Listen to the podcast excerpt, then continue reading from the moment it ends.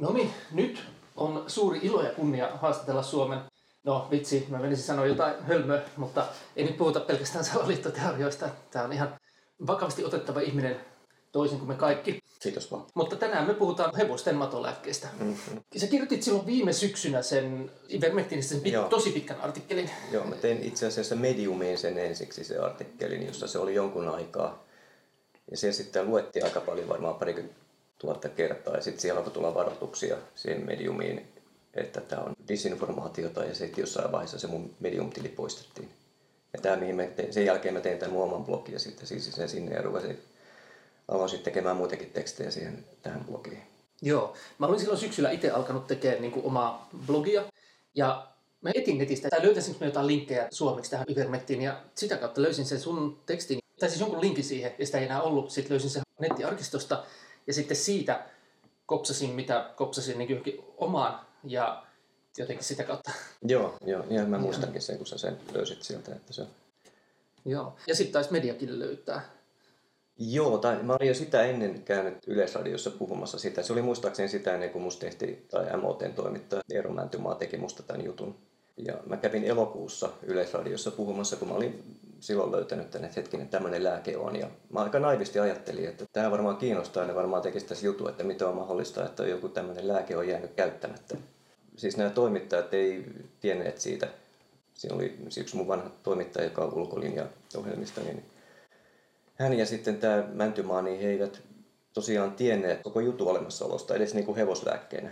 Joo. Vaikka samaan aikaan niin Slovakiassa se on ollut ministeriön puolesta käytössä niin helmikuusta lähtien.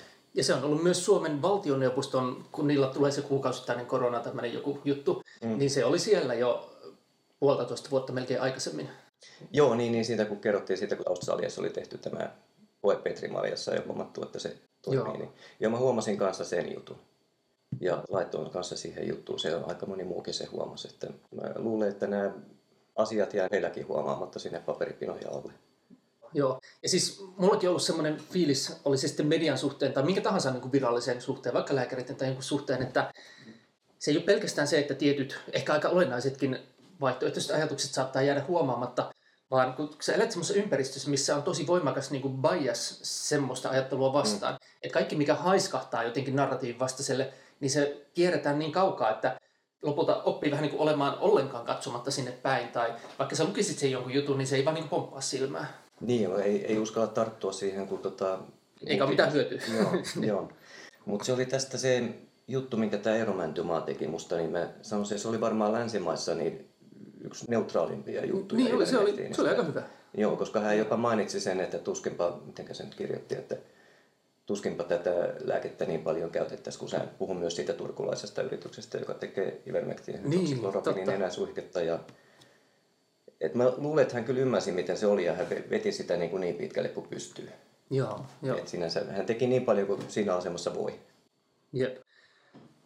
Sami on sen jälkeen tehnyt lisää blogiartikkeleita ja sitten no, erityisesti sinne Rumble-videopalveluun oot sitten samalla Älyhoi-brändillä julkaissut, koska sulla löytyy skillejä ja työtaustaa, että sä osaat mm. tehdä videoita oikeasti. Mä opettelen. Täällä on siis Rumblessa, ei YouTubessa, vaan Rumblessa on Tuosta näkyy yli 70 000 katsojaa, sä oot suomentanut ton Joe Roganin ja sitten on tämä mm. sun valheen kääntöpuoli. Itse tekemä tämmöinen dokumentti, niin kuin sanoit, ulkolinja-tyyppinen. Joo, halusin tehdä semmoisen ohjelman, mitä järkevässä maailmassa Yleisradio tekisi.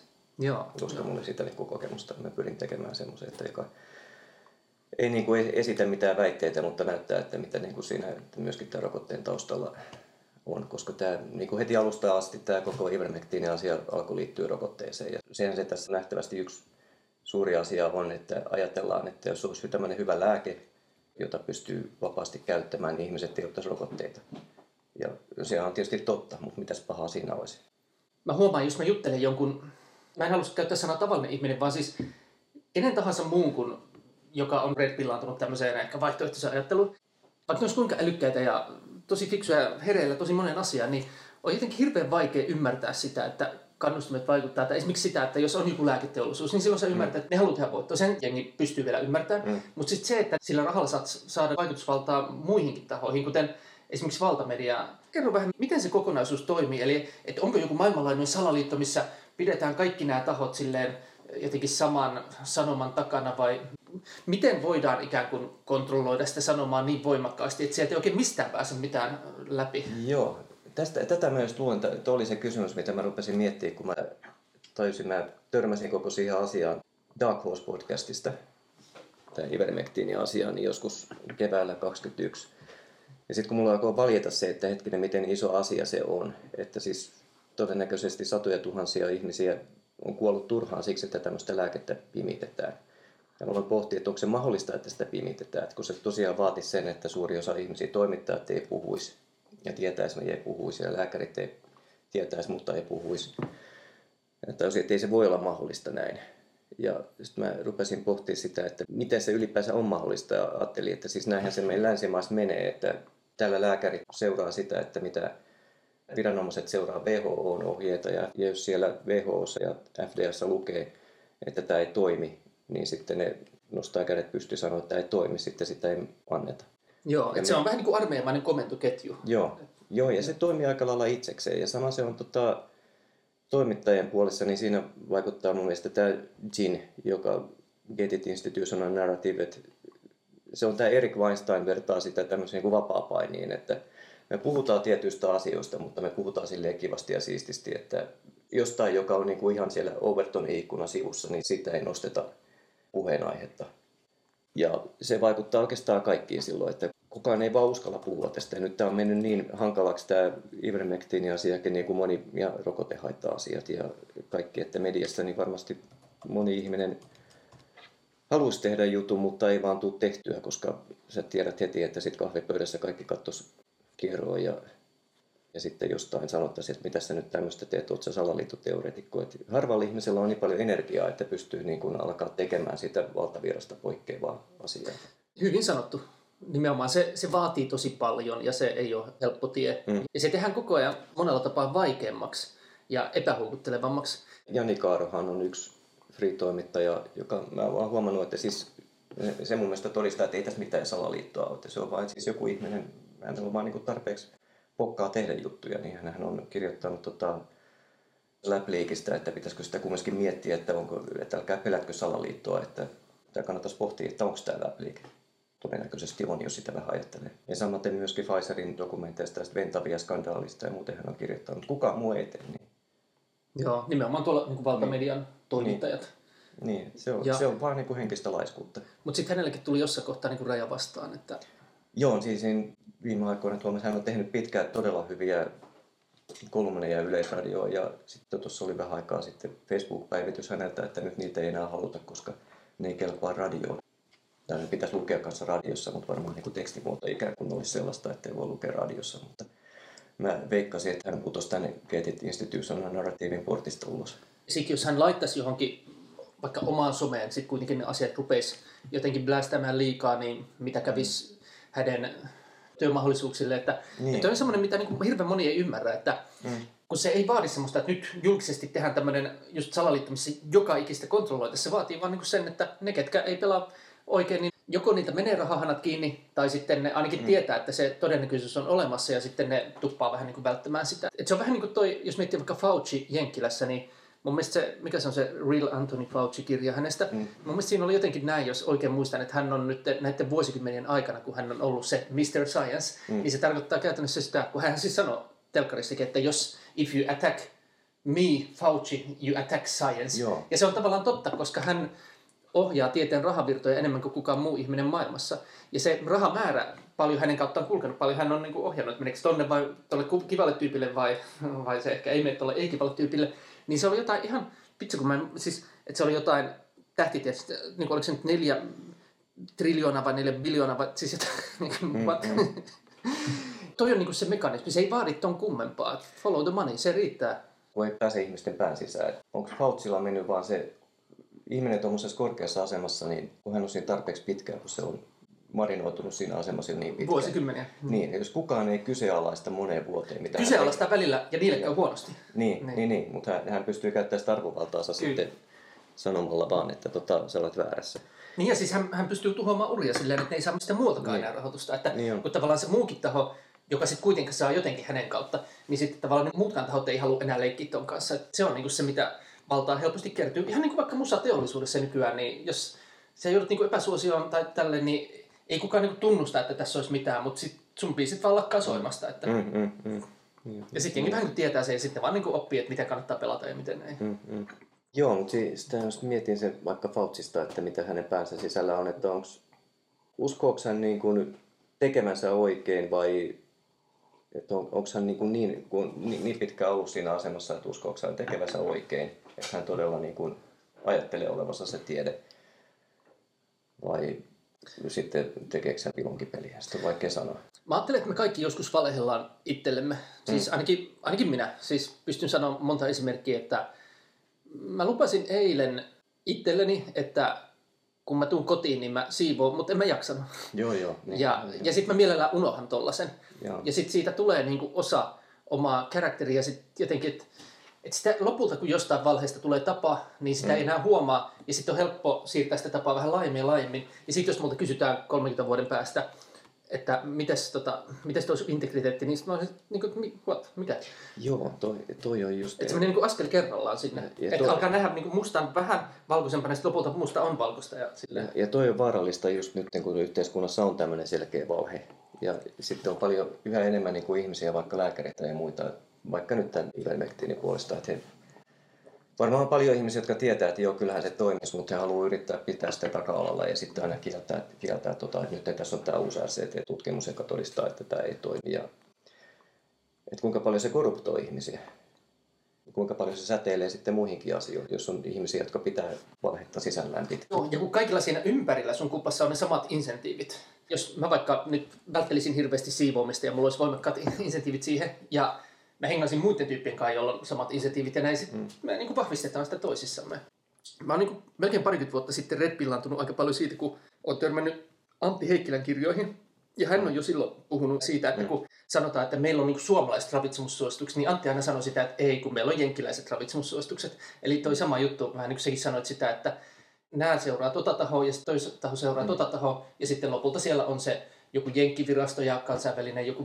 Ja sitten Suomessahan se menee vielä silleen, että se joku nohynikki on niinku tuolla ja sitten se on myös täällä ja ne mm. valvoo toisiaan. Tai, tai siis valvoo itteensä tai, tai jotain. Mutta siis, että se on ihan silmän lumetta, että meillä sitten on joku enemmän tai vähemmän teollisuuden edustajista koostuva joku paneeli, joka sitten vähän niin kuin vaan jotenkin ratifioi tai kopioi tänne niin kuin sen, mitä jossain Jenkkilässä on päätetty vaikka ravitsemussuosituksessa, ja sitten vähän silleen, että okei, no tehdään täällä nyt tämmöinen kompromissi, että maitoteollisuus istuu siinä pöydässä ja sitten vaikka perunateollisuus, niin pitää nyt mm. vähän saada niitä sinne enemmän. Ja, ja sitten sanotaan, että ei, kun tämä perustuu vain tieteeseen. Sitten sä katsot, mihin se perustuu, niin silleen, että aa, että tämä lähdeviite, siis kun se on joku mikä VRN, se taho, joka sen niin tekee, että että ne niin viippaa omiin vanhoihin lausuntoihinsa. Mm-hmm. Että se on se, mihin tämä niin perustuu tyyli. Mm. Tai jotain sinne päin.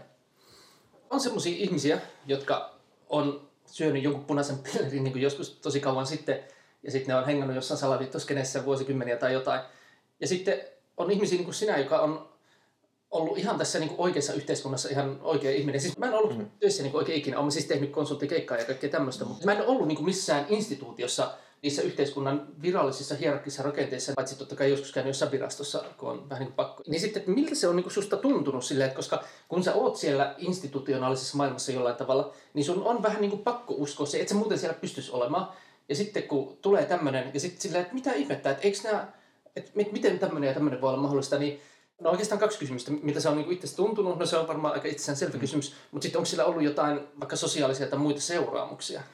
Joo, en mäkään niin hirveästi instituutiossa sisällä. Yleisradio nyt on sillä tavalla suuri, mutta en mä sielläkään kuukausipalkkasena kovin pitkään ollut. Joo. Lähinnä mä oon tehnyt freena töitä eri, Joo, eri joo. roolille.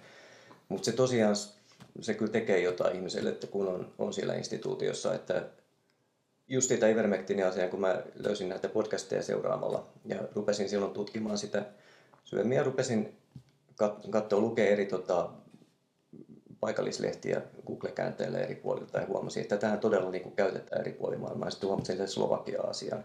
Kaikkialla on se sama kuvio, että tota, ruohonjuuritasolla on lääkäriryhmiä niin kuin Etelä-Afrikassa ja Etelä-Amerikan maissa ja Intiassa ja joka puolella. Ja sitten ylhäältä justi se instituutio yrittää painostaa, että tota, tätä ei saa käyttää. Se on se sa- sama juttu joka puolella. Ja tosi härskisti. Joo. Silleen, siis niin kuin ihan täysin lain vastaisesti ja vaikka mitä. Niin kuin ihan, Niin, ja tosi härski. Ja sitten joku Intian joku mikä se on se Bar Association, joku läkimiesten liitto, Joo. taas sitten haastaa tuolta no, ne kiertäjät oikeuteen, koska Mm. eihän noin voi tehdä. Ja silleen, mutta et, no, iso raha puhuu isosti. Mm. Niin, ja- sen mietin sitä, että onko se se iso raha vai onko se vaan myös se, että ne ihmiset, jotka on siellä eri puolilla instituutiossa, niin ne on sitten niin fakkiintuneita siihen, että sitä- tämä pitää olla niin todistettu ja ne katsoo sinne WHO ja FDAhan eri maissa, että ne alkaa vaan painostaa, että älkää nyt tehkö näin, kun tämä on oppikirjoissa lukee näin. Kyllä, ja just Sekin sitä mä tarkoitan. Niitä ei tarvitse saada mitään lahjusta, vaan just se on se gini, Joo. mihin se iso raha puhuu, ja sen jälkeen kaikki valuu siitä alaspäin. Just Joo. ne oot kirjoittanut, että Joo. mitä enemmän tavallaan asioita kontrolloidaan keskusjohtoisesti, niin sitten sen ison rahan ei tarvitse vaikuttaa kaikkeen ja kaikkiin. Mm. Se vaan ostaa ton ja that's it. Niin on, tässä, Kaikki- tässä tapauksessa on tarvinnut vaan syöttää se valhe sinne FDA ja WHO. Ja se vaatii paljon rahaa, mutta niillä on sitä. Niin. Niin, tai itse asiassa sehän ei, ei Ivermectinin kohdallakaan hirveästi ole vaatinut kuin pari manipuloitua tutkimusta. Niin, joo, totta, mutta siis nimenomaan se vaatii rahaa. Tai siis kaikki se, se että sä oot pystynyt luomaan ne kaikki suhteet ja kaikki tämmöinen, se vaatii sen rahan. Silleen, että, Varmaan aika pikkusumma kuitenkin verrattuna. Mitä joo, mutta, mutta siis tarkoitan, että se vaatii esimerkiksi sitä rahaa, että sä oot vaikka Bill Gates tai se on niin sun tiimissä ja se on joku WHO on vaikka iso rahoittaja. Että siitä saadaan semmoinen organisaatio, joka tottelee niin kuin vaikka sen teollisuuden etuun, niin, niin se vaatii, että pitää olla aika iso teollisuus, joka voi vaikka rahoittaa sitä tosi isosti. Ja sitä on tehty vuosikymmeniä. Ei sun tarvi nyt niin kuin erikseen löytää jotain rahasummaa niin kuin tähän lahjota. Että se riittää, että sulla on ollut hyvät välit jo pitkään, mutta niitä hyviä välejä ei olisi ollut, jos sä olisit ollut vaikka pieni teollisuus. Mm. Että tavallaan sellaista maailmaa ei ole, missä se vaikka mustikanpoimijoiden liitto saa valtaa WHOssa. Mm. Mm, mm. Että not gonna happen. Et Siinä se mun- mun meni varmaan niin kuin pari viikkoa se sisäistää se, että tämä on niin kuin todella, todellakin on näin, että siis kun mä ajattelin, siinä, siihen mennessä ajattelin, että yhteiskunta toimii ja oikeastaan niin kuin amerikkalaista mediasta katsoin en, en, enemmän MSNBCtä ja Fox News oli paha, sitten myöhemmin se kääntyy enemmän toisinpäin. Ja Ja molemmat on kuitenkin saanut rahaa siitä, että ne Niin. niin. ei tuo totuutta esiin rokotteista. Niin, niin. niin se piti myös niinku itse käydä läpi, että tosiaan hetkinen, tässä on niinku jotain pahasti mätää nyt tässä yhteiskunnassa tämän covidin yhteydessä. Että tosiaan näin on. Ja, ja siis kun mä en niinku pystynyt uskoa sitä, että olisi joku iso salaliitto, niin sen takia mä rupesin niinku pohtimaan tätä. Mä en saa, mulla on jotenkin semmoinen pää, että mä en, jos on jotain epäselvää, niin mun täytyy niinku jauhaa sitä niin pitkään, että mä ymmärrän, että Ja mistä toi, on kysymys. toi on harvinaista. Et yleensä Mm. ihmiset vaan niinku, ne sanoo, oh, no niin, let's go on with my life. Mm. Se oli sitten kanssa niissä Yleisradion toimittajissa ja siinä myöskin niin kuin tutuissa, niin kun mä menin sinne, mä annoin kaikkea sitä tietoa just näistä paikallislehdistä ja muuta ja Slovakiasta ja muuta. Ja sitten ne sanoivat, että tämä on kyllä jännä juttu, että todella näin on. Siis mä olin siinä elosyyskuussa ajattelin, että tästähän niin kuin tehdään vielä niin kuin dokumentti. Että siis on, mä olin Mm. hyvin naivisti ajattelin, että okei, että nyt, nyt tämä on niin kuin, tästä, tässä ruvetaan puhumaan. Mutta sitten nämä ihmiset alkoi niin myöhemmin vetää takaisin ja sitten vaikka FSCCstä, Tiedakorin ja näiden järjestö, niin sitten sanomaan, että katsopas nyt tätä niiden vastuuvapauslauseketta, että miten eriskummallinen tämä on. Ja, Niin FLCC. joo, niin no se tietysti on eriskummallinen, kun nehän joutuisi olemaan rastuvassa koko ajan, jos ne lupaisi, että nämä heidän IMAS plussat toimisi. Eihän ne pysty niin sitä suoraan sanoa, kun ne ei ole siinä virallisessa järjestelmässä. Pointti on se, että ne, nämä ihmiset rupesivat niin vetää takaisin ja sitten Okay. etsimään kaikkia perusteita, että ei tämä varmaan kumminkaan totta. okei. Ja sitä mä just luulen, että se, että kun ihminen, joka on siinä instituution sisällä, niin siinä se alkaa just se siinä vaikuttaa niin paljon, että sä alat jarrutella sitä, koska se tekisi sun oman elämän niin vaikeaksi, jos sä rupeisit tekemään sitä samaa kuin minä, että te niin puhumaan siitä asiasta, kun sä oot sen instituution sisällä. Joo, siis mäkin kuulin hiljattain sellaisesta niin kuin suomalaista politiikassakin vaikuttavasta tyypistä, joka puhuu, ottaa tosi hienosti somekanavissaan niin kuin kantaa kaikkea ja puhuu tosi rohkeasti. Mm. Ja sitten sai ääniä ja pääsi läpi tietyllä niin kuin, taholla. Ja sitten ei vaan ei yhtään niin kuin, aloitetta pysty tekemään tai puhua asioita siellä, koska no mitä muuta ajattelisi. Mutta Mm, siis mm. en halua, edes, en halua mainita häntä enkä halua syyttääkään, koska se on vaan, että et kuinka moni meistä pystyy, kuinka moni meistä on sellainen, että mä voisin vaikka tulla tänne sun taloon ja sitten niin kuin, sanoa sulle asioita, mistä mä tiedän, että sä et niin kuin, todellakaan halua kuulla niitä ja ne Mm. on vastoin sun etua. No on niitä, mutta niitä sanotaan mulkuiksi. Mm, siis, mm. että harva haluaa olla sellainen. Mm. Joo, se vaatii aika paljon. Nyt, nyt vaan on tämmöinen aika, että tarvitaan niitä mulkkuja. No joo. Se, se varmaan johtuu myös sitten, että minkä takia tämä on niin joka puolella sitten oikeistoasiat. Mä luulen, että siis semmoinen Mm. oikeistolaisesti ajattelevat ihmiset on luonnostaan vähän enemmän niin kuin auktoriteettivastaisia. Siksi, kun mä, mä nimittäin joo. ihmettelin sitä, kun mun rupesi ottaa persut yhteyttä, vaikka mä en siis mä olen entinen vihreiden äänestäjä, mä olisin nykyäänkin enemmän semmoinen niin Linkola-tyyppinen vihreä, mutta jos semmoisia niin järkeviä vihreitä enää olisi. Jep. Itse, itse asiassa mä toivon, että persut ja vihreät jotenkin löytäisivät toisensa. Mm, joo, mutta sitten taas kuitenkin, vaikka nämä Weinsteinit, niin nämä on täysin vasemmistolaisia. Niin. Mun mielestä ulkomailla, siis puhutaan vaikka Jenkkilässä, niin on selkeästi nykyään kaksi vasemmistoa. Tämä on tämä hullu vasemmisto, joka Mm. pelaa tämmöistä hirveätä valtapeliä, mutta sitten on se semmoinen oikeasti vähän niin kuin älykkövasemmisto. Mut tuntuu, että siellä on kaksi ihan eri porukkaa. Mm. Tai vaikka yksi semmoinen tosi hyvä tietolehde on ollut mulle The Last American Vagabond. Täysin vasemmistolainen Mm. podcasti. Tai vaikka niin kuin tämä Noam Chomsky. Niin. Täysin niin vasemmistolainen kuin voi olla ja niin kriitikko kaikkea valtaa kohtaan. Kritisoi keskusvaltaa ja kritisoi korporaatiovaltaa Joo, ja niin se kaikkea. Ja sitten yhtäkkiä se on kääntynyt silleen, että, että mitä ihmettä, että nyt niin kuin vasemmisto on silleen, että joo, kaikki rahoitusvalta ja kaikki päätösvalta tuolle kaikkein isommalle korporaatiolle. Ja sitten, että ei tässä ole mitään vilunkia, tai vaikka olisi, niin se on ok. Mm. Että se valta kuuluu just noille isoille korporaatioille yhdessä valtionhallinkaan, ja ne saa tehdä ihan mitä vaan, ja valta pois kansalta. Mitä vasemmistolaista siinä on? Mutta niin se Joo. on vaan mennyt nyt. Joo, ja Noam Chomsky kanssa hän on hirveän fiksu ihminen, mutta sitten hän puhui jossain vaiheessa, että rokottamattomat pitäisi eristää yhteiskunnasta. Ah, tota, toi on No, niin se, se on ihan järkyttävää. Siinä meni, no. Mutta sekin, no, tämä on vanha mies, niin eihän se niinku, kaikki ei voi lukea Joo. kaikkea, niin jos se ajattelee niin, että kaikkien pitäisi ottaa se, että tauti poistuu sille, niin Joo. se on tietysti ihan luontevaa. Ja se, niitä Weinsteineista muuten, niin tota, tässä on se Brett Weinstein, on se evoluutiobiologi ja sitten on tämä matemaatikko Erik Weinstein. Niin tässä oli Twitterissä se Erik Weinstein, siis tämä isoveli, niin siinä kun tuli tämä viimeisin Together Trial Ivermectinistä, niin hän laittoi Twitteriin viestin, että tota, no niin, kyllä tämä on nyt taputeltu tämä asia, että ei, ei tämä Ivermectini toimi. Joo, joo. Ja hän on varmaan yksi tämän planeetan älykkäimpiä ihmisiä. Et Joo. no. se kyse on vaan siitä, että se mitä sä tiedät, niin sä tiedät vaan sen. Kaikkea ei jaksa ja ehdi tutkia kaikkea. Joo, ja tossakin olisi ollut hirveän helppo sitten vaan vähän katsoa, että okei, miten sitten eri tahot on kommentoinut, onko kenties tullut jotain kritiikkiä tästä tutkimuksesta, mm. ja varmaan viides minuutissa löytäisi, että no on, Si- ja siitä paljon. on tullut jo. Niin, niin. Ja tosi, tosi selkeää silleen, että niin kuin joku mun mielestä kirjoitti silleen, jos joku koittaisi mun oppilas tehdä tällaisen, niin se olisi saman tien hylsy. Tässä on niin mm. kaikki väärin. Joo, mutta si- ja sitten kun sä yrität sitä sanoa, että tuo on niin kuin manipuloitu ja muuten sitten ne siinä virallisessa tahossa istuvat ihmiset, niin heidän on hirveän helppo sanoa sillä arvovallalla, että höpö höpö.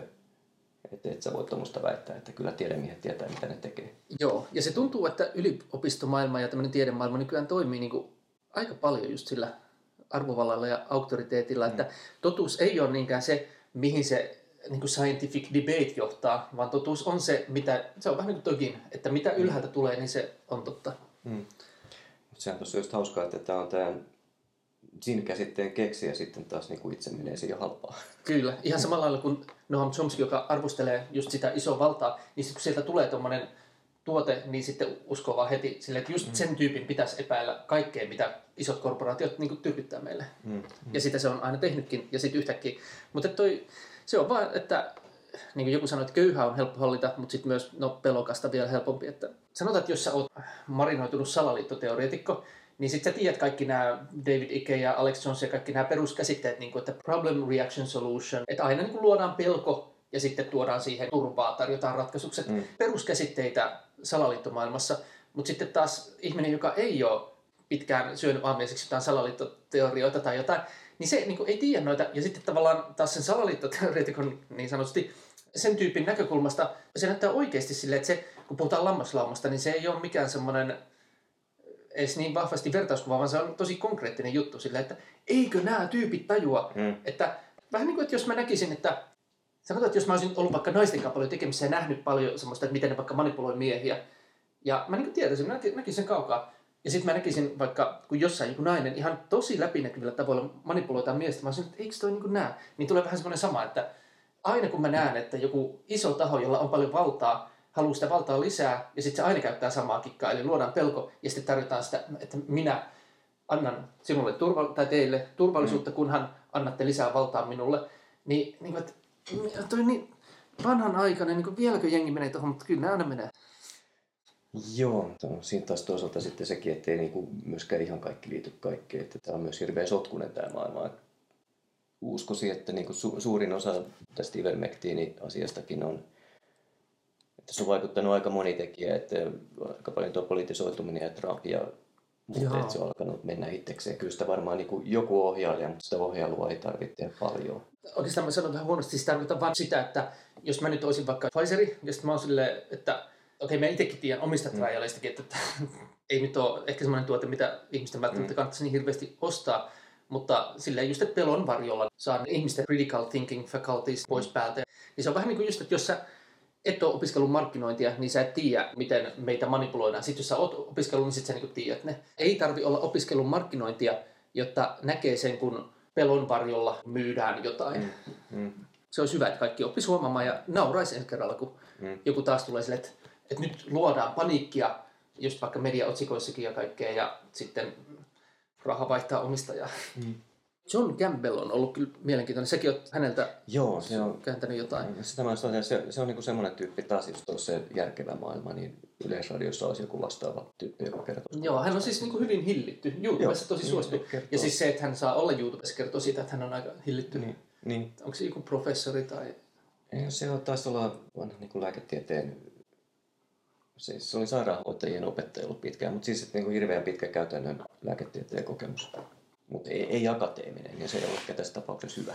Ah, okei. Okay. Mm. Joo. Puhuu sille aika ehkä akateemisesti tyylisesti. Joo, no, mutta... mutta siis se on selkeästi, että se tekee hyvää toimitustyötä, että se, se on esimerkiksi sieltä Afrikan maiden tilannetta tuonut esiin, että kun siellä enää mitään koronaa on, kun se meni läpi ja ihmisillä on immuniteetti ja sitten se osaa hyvin rauhoittelevasti puhua siitä, että eihän, siis tämä on enää länsimaiden ongelma. Ja, ja tosiaan siis mitä mäkin olen katsonut jostain joskus, että ei niitä just Afrikan maita, niin ei se kyllä hirveän korkeita ne piikitysprosentit ole ollut. Ei, ei, niin. Ei, siis monista syistä ja tästä ei, ei haluakaan niitä rokotteita. Ja siellähän, ja sehän se justiin tämä, niin että miksi tämä niin hydroksiklorokiini ja näiden lääkkeiden käyttö, että ne on afrikkalaiset ja Intiassa ja näissä maissa, missä niitä on käytetty, lääkärit on varmaan tunteneet ne. Mutta tässä länsimaissa niin lääkärit on tunteneet niin. vaan teoriassa. Ja siinä alussa mä aina törmään siihen, että on sanottu, että tota, joo, kyllä siinä Petri Maljes toimii, mutta tota, ihmiselle se pitäisi olla niin iso annos, että se olisi, ei olisi enää turvallinen. Mä en ole kyllä koskaan nähnyt sitä tutkimusta, mutta se on aina niin kuin mitä, tai siitä niin kuin todisteita, että se olisi näin. Mutta siihen niin kuin aina vedotaan. Ja mä luulen, että länsimaiset lääkärit on vaan sitten, että aha, se on sitten varmaan näin, no ei sitä sitten kannata kokeilla. Mutta mu- muualla, missä se ei niin kuin tämmöinen ajattelu vaivaa, niin sitten ja potilaita on niin kuin edessä ja siis lääkärit myöskin varmaan hoitaa niin kuin enemmän itse suoraan. Niin ne on tietysti niin. vaan kokeilemaan, että mä tiedän, että hei, jos tämä, lääkäri, tämä, tämä lääke toimii ja tämä on turvallinen, niin sitten ne kokeilee ja katsoo, että aha, potilas ei kuole. Uudestaan kokeilee, potilas ei kuole. No sitten tämä varmaan toimii. Niin. Sitten on ruvennut tekemään tutkimuksia. Enemmän niin kuin tietysti haluan viedä viestiä, että hei, tämähän toimii. Niin sitten on tullut näitä, varmaankin, siis tämä on mun spekulaatiota, mutta varmaan näin se on kehittynyt se tota, eri puolilla suuri määrä niitä tutkimuksia, mitä taas länsimainen lääketiede katsoo, että nämä on näitä pieniä tämmöisiä niin kuin hätäpäissään tehtyjä tutkimuksia, niin kuin ne hätäpäissä onkin tehty. Ja niistä oli, yksi on se, mihin aina sitten vedotaan, tämä Egyptissä tehty El- Elgasar-tutkimus, niin mä en tiedä mitä siellä on tapahtunut, mutta sehän oli sitten yksi tämmöinen lontoolainen lääketieteen opiskelija kuin Jack Lawrence, oli opinnäytetyönään ottanut, hen, ottanut sen tota, auki revittäväksi tämän Ilgasar-tutkimuksen Ivermectinistä ja löytänyt, että siellä on plagioituja lauseita. Sitten ihmisten ikä on, ikä on merkitty väärin. Hmm. Ja siis tämmöisiä niin kuin, muotovirheitä. Ja sitten hän on pitänyt sitä niin kuin, todisteena siitä, että tämä on väärennetty tutkimus. Ja samalla mä, mä tutkin sitä Jack Lawrencea, niin hän, hän on sitten tämmöinen hyvin... Ja mä veikkaan, että tämä vaikuttaa, että hän on niin kuin hyvin tämmöinen woke-ihminen, joka harrastuksenaan inhoaa podcasteri Tim Poolia, siis tätä oikeistolaista ihmistä. Ja. Niin, jos tämmöinen ihminen rupeaa katsomaan sitä asiaa ja sitten tietää samalla, että tämä on nyt tämä oikeistolaisten antivaksereiden salaliitto, niin se varmasti vaikuttaa siihen, että mitä hän sitten tekee. Ja sitten Guardian ja muut lehdet teki tästä Jack Lawrencesta ja sitten hänen ympärillä olevasta ihmisestä semmoisen sankarin justiin niin kuin nuori opiskelija, joka paljastaa suuren salaliiton, antivaksereiden salaliiton, niin totta kai se tarina sitten myy. Joo, ja se on tänä päivänä jännä, kun tavallaan, okei, okay, ennen medialla oli tietyllä tavalla valta, ei ollut vielä somea olemassakaan, ja sitten tuli some siihen ja näin, mutta sitten jotenkin tuntuu vaan, että ihan sikana on se median valta keskittynyt mm. entisestään, ja tuntuu, että niinku, ihmiset, ketä tässä elämän varrella ehtinyt seuraamaan ja jotka vaikka on jollain tavalla julkisuudessa, vaikka Suomessa, niin ne kaikki jotenkin tietää, vähän niin kuin mä tiedän, että jos mä hyppään liian korkealta, niin käy huonosti, niin mm. ne jotenkin tietää samalla tavalla, että valtamedian koneisto voisi milloin tahansa tuhota kenet tahansa esimerkiksi. Että se tuntuu, että se on semmoinen valta, mitä jengi joutuu kunnioittamaan tosi paljon. Mm. Tai siis, että ne pystyy luomaan jonkun narratiivia. Tuntuu, että nykyään mm. siellä ainakin on ei tarvitse käyttää sanaa salaliitto, mutta just niin kuin vaikka se Trusted News Initiative, että Joo. aika muista keskusjohtoisuutta on siellä nykyään. Niin ja tossakin aina kun käytetään sanaa ne, niin onko se mikä on multamedia, että se on semmoinen niin kuin,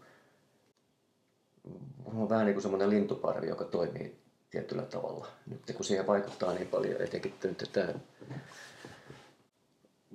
Vogue ja tämä hyvyyssignalointi ja Muuten no. pitää olla tietyllä tavalla tehdä tietynlaisia juttuja ja sitten on sitten tämä toinen puoli mediaa, jonka kanssa sitten täytyy taistella. Ja jos sä oot jossain Vogue-mediassa sisällä, niin totta kai sä poimit tietynlaisia juttuja, alat varmaan itsekin ajatella tietyllä tavalla. Ja Joo, siis asut Kalliossa ja... Kaverit rupeaa sitten puhumaan, jos sä teet yhtäkkiä jotain niin kuin väärää. Se vaikuttaa.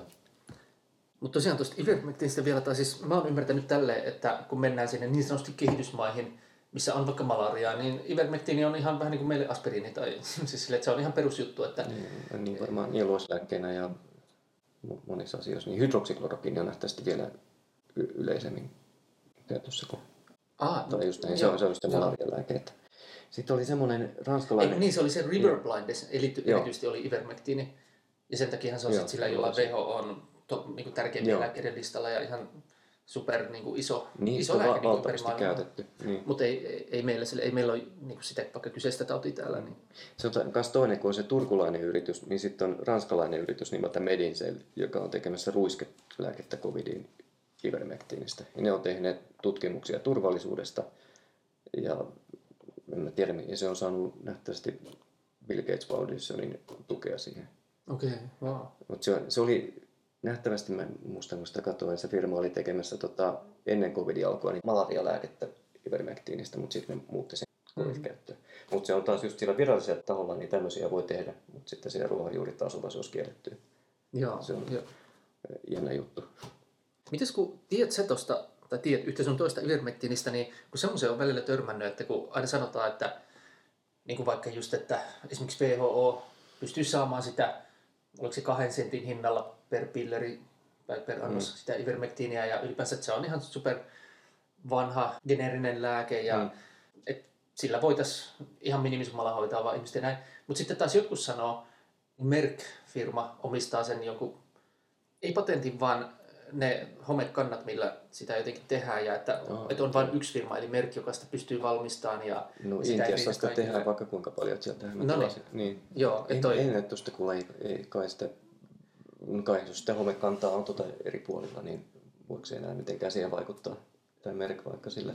Joo, no ilmeisesti Ainakin sitä tehdään. Ainakin Joo. sitä, se on Slovakiastakin, kun mä luin sitä, että se oli Slovakiassa helmikuussa 2021, niin Slovakian terveysministeriö pisti sen koekäyttöön. Ja sitten se oli paikallisissa lehdissä oli paljon juttuja siitä, että lääkärit sanoivat, että sairaalassa, että hei, tähän toimii.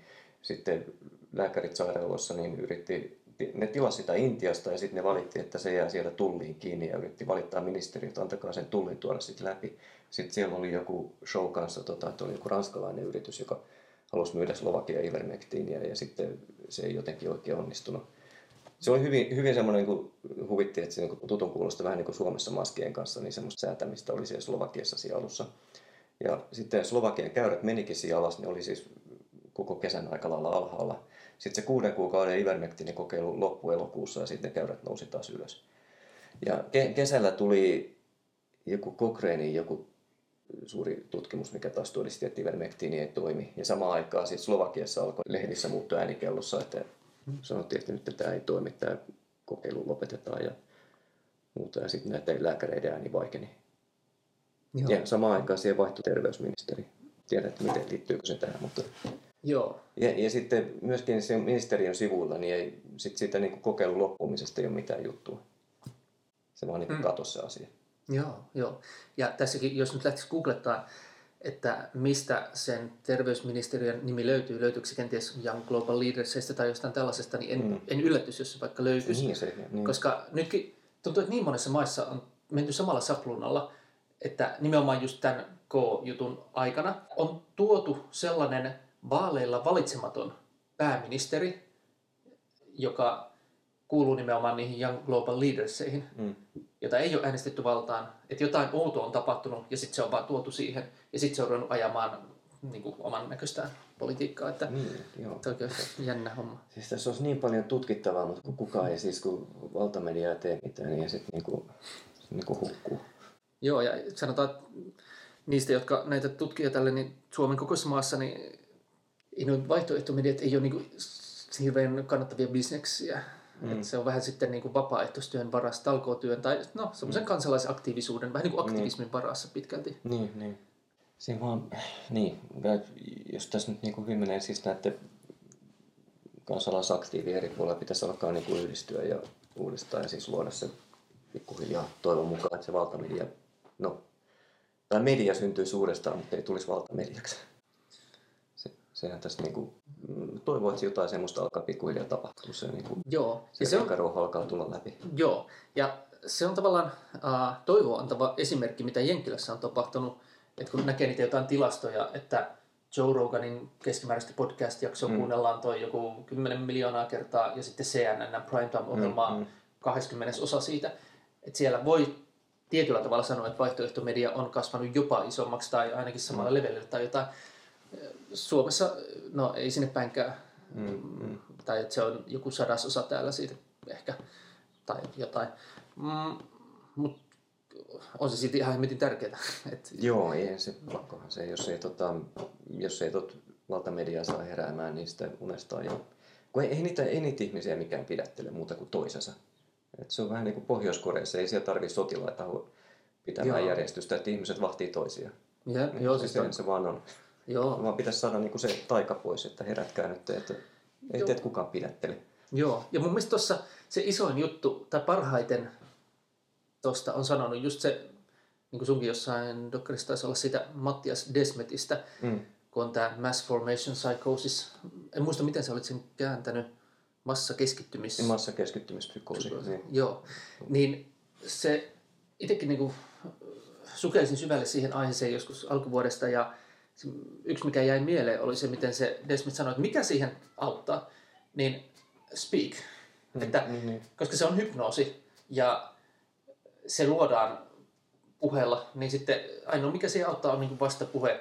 Ja sitten vielä tekstikin parempi on nimenomaan audio, tai että ihmiset pystyy kuulemaan sitä mm. uh, hypnoosista herättävää ääntä. Mm. Et sitä meidän vaan niin pitää tehdä.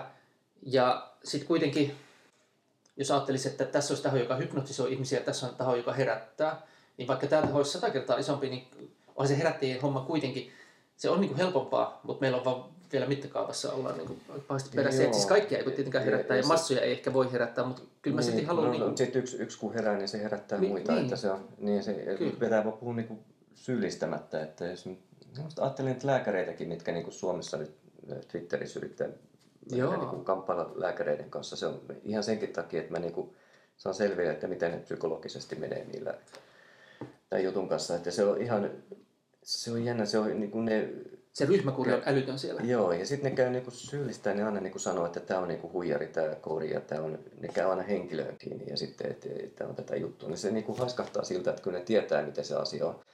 Mutta voi kuvitella, että millainen se niinku ammatillinen häpeä siitä on. Kun se varmaan on jossain vaiheessa, siis alussa on varmaan ajatellut, että ei tämä ole. Ja sitten kun ettei tämä toimi. Sitten kun tulee mie- huomaa sen, että tota, tässä on mennyt pitkä ihmisiä on kuollut turhaan sen takia, kun tämmöistä lääkettä ei ole käytetty ja en, ei sitten enää tässä vaiheessa varmaan harva ihminen voi myöntää. Ja sanoa, että joo, se on tämä toiminut, mutta eipä tullut tehtyä. Joo, ja sitten varmaan niin kuin haluaa vaan niin kuin etsiä koko ajan niitä todisteita siitä, että ei tämä ole. Ja niin kuin sysätä se mato alle tämä asia, että menisi nyt pois. Joo, niin musta ei, ei, saa, niin, ei, ei saa niin kuin syyllistää sitä asiasta, että niin sitten se niin kuin herääminen tapahtuisi paremmin. Joo, ja sitä on jo ne, ne itse tekee sitä toisille jo niin paljon. Mun äiti, kun oli lääkäri, niin hän kertoi, että silloin käytettiin sanaa luopio. Että jos joku ei ollut vaikka niin lääketeollisen mm. puolella, niin hän oli luopio ja sitten kaikki pihas sitä ja kaikki vältteli sitä ja sen uraa pyrittiin tuhoamaan. Ja sitten me on ehkä tullut se puoskarisana tai jotain, mutta, mm. mutta siis että vähän niin kuin, että jos on vaikka tämä tota, järjen ääniyhdistys, eli mm.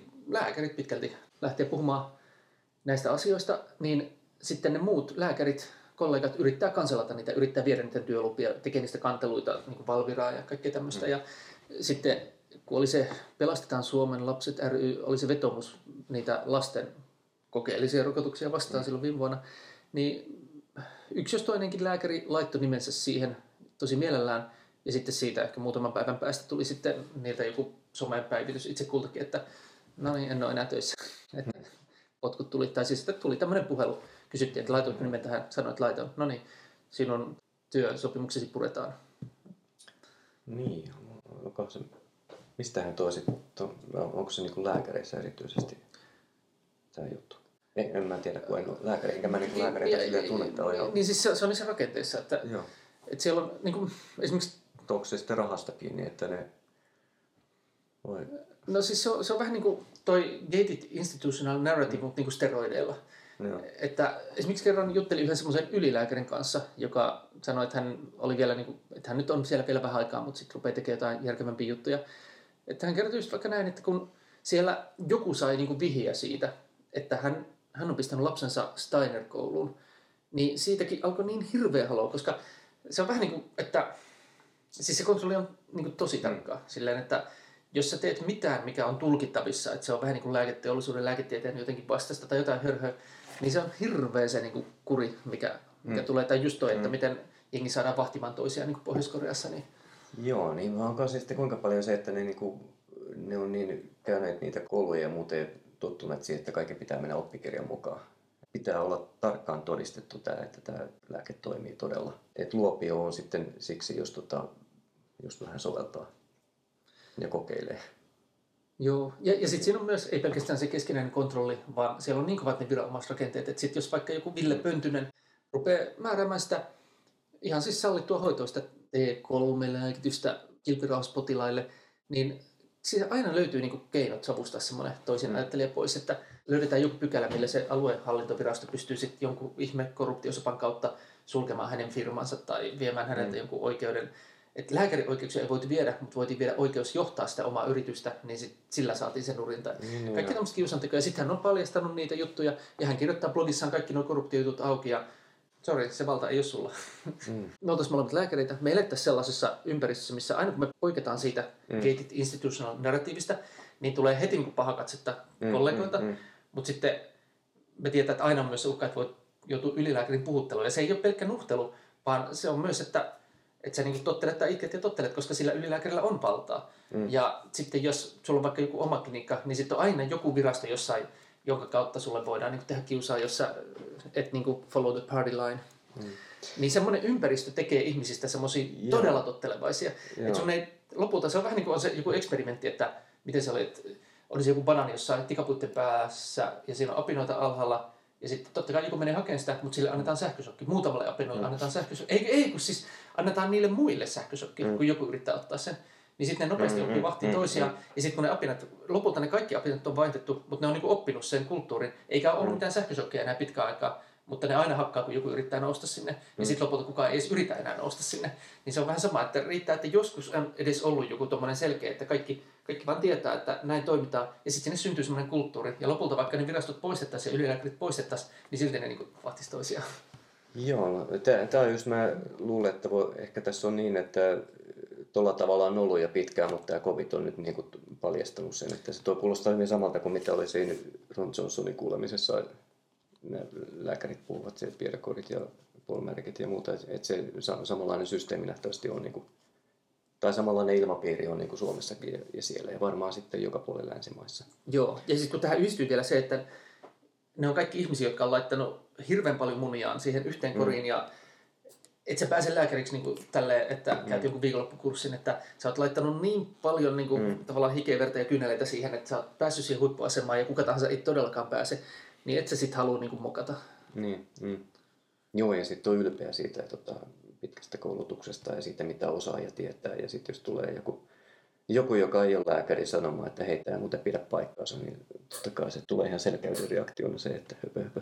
Joo, joo, ja mun mielestä, mitä mä oon joskus lukenut, no viime vuosina, mutta joskus aikana tsekkailu, kun tulee se joku, että tutkitaan, mitkä on Suomen arvostuimpia ammatteja, top 10, niin siellä on joku seitsemän lääkäriä.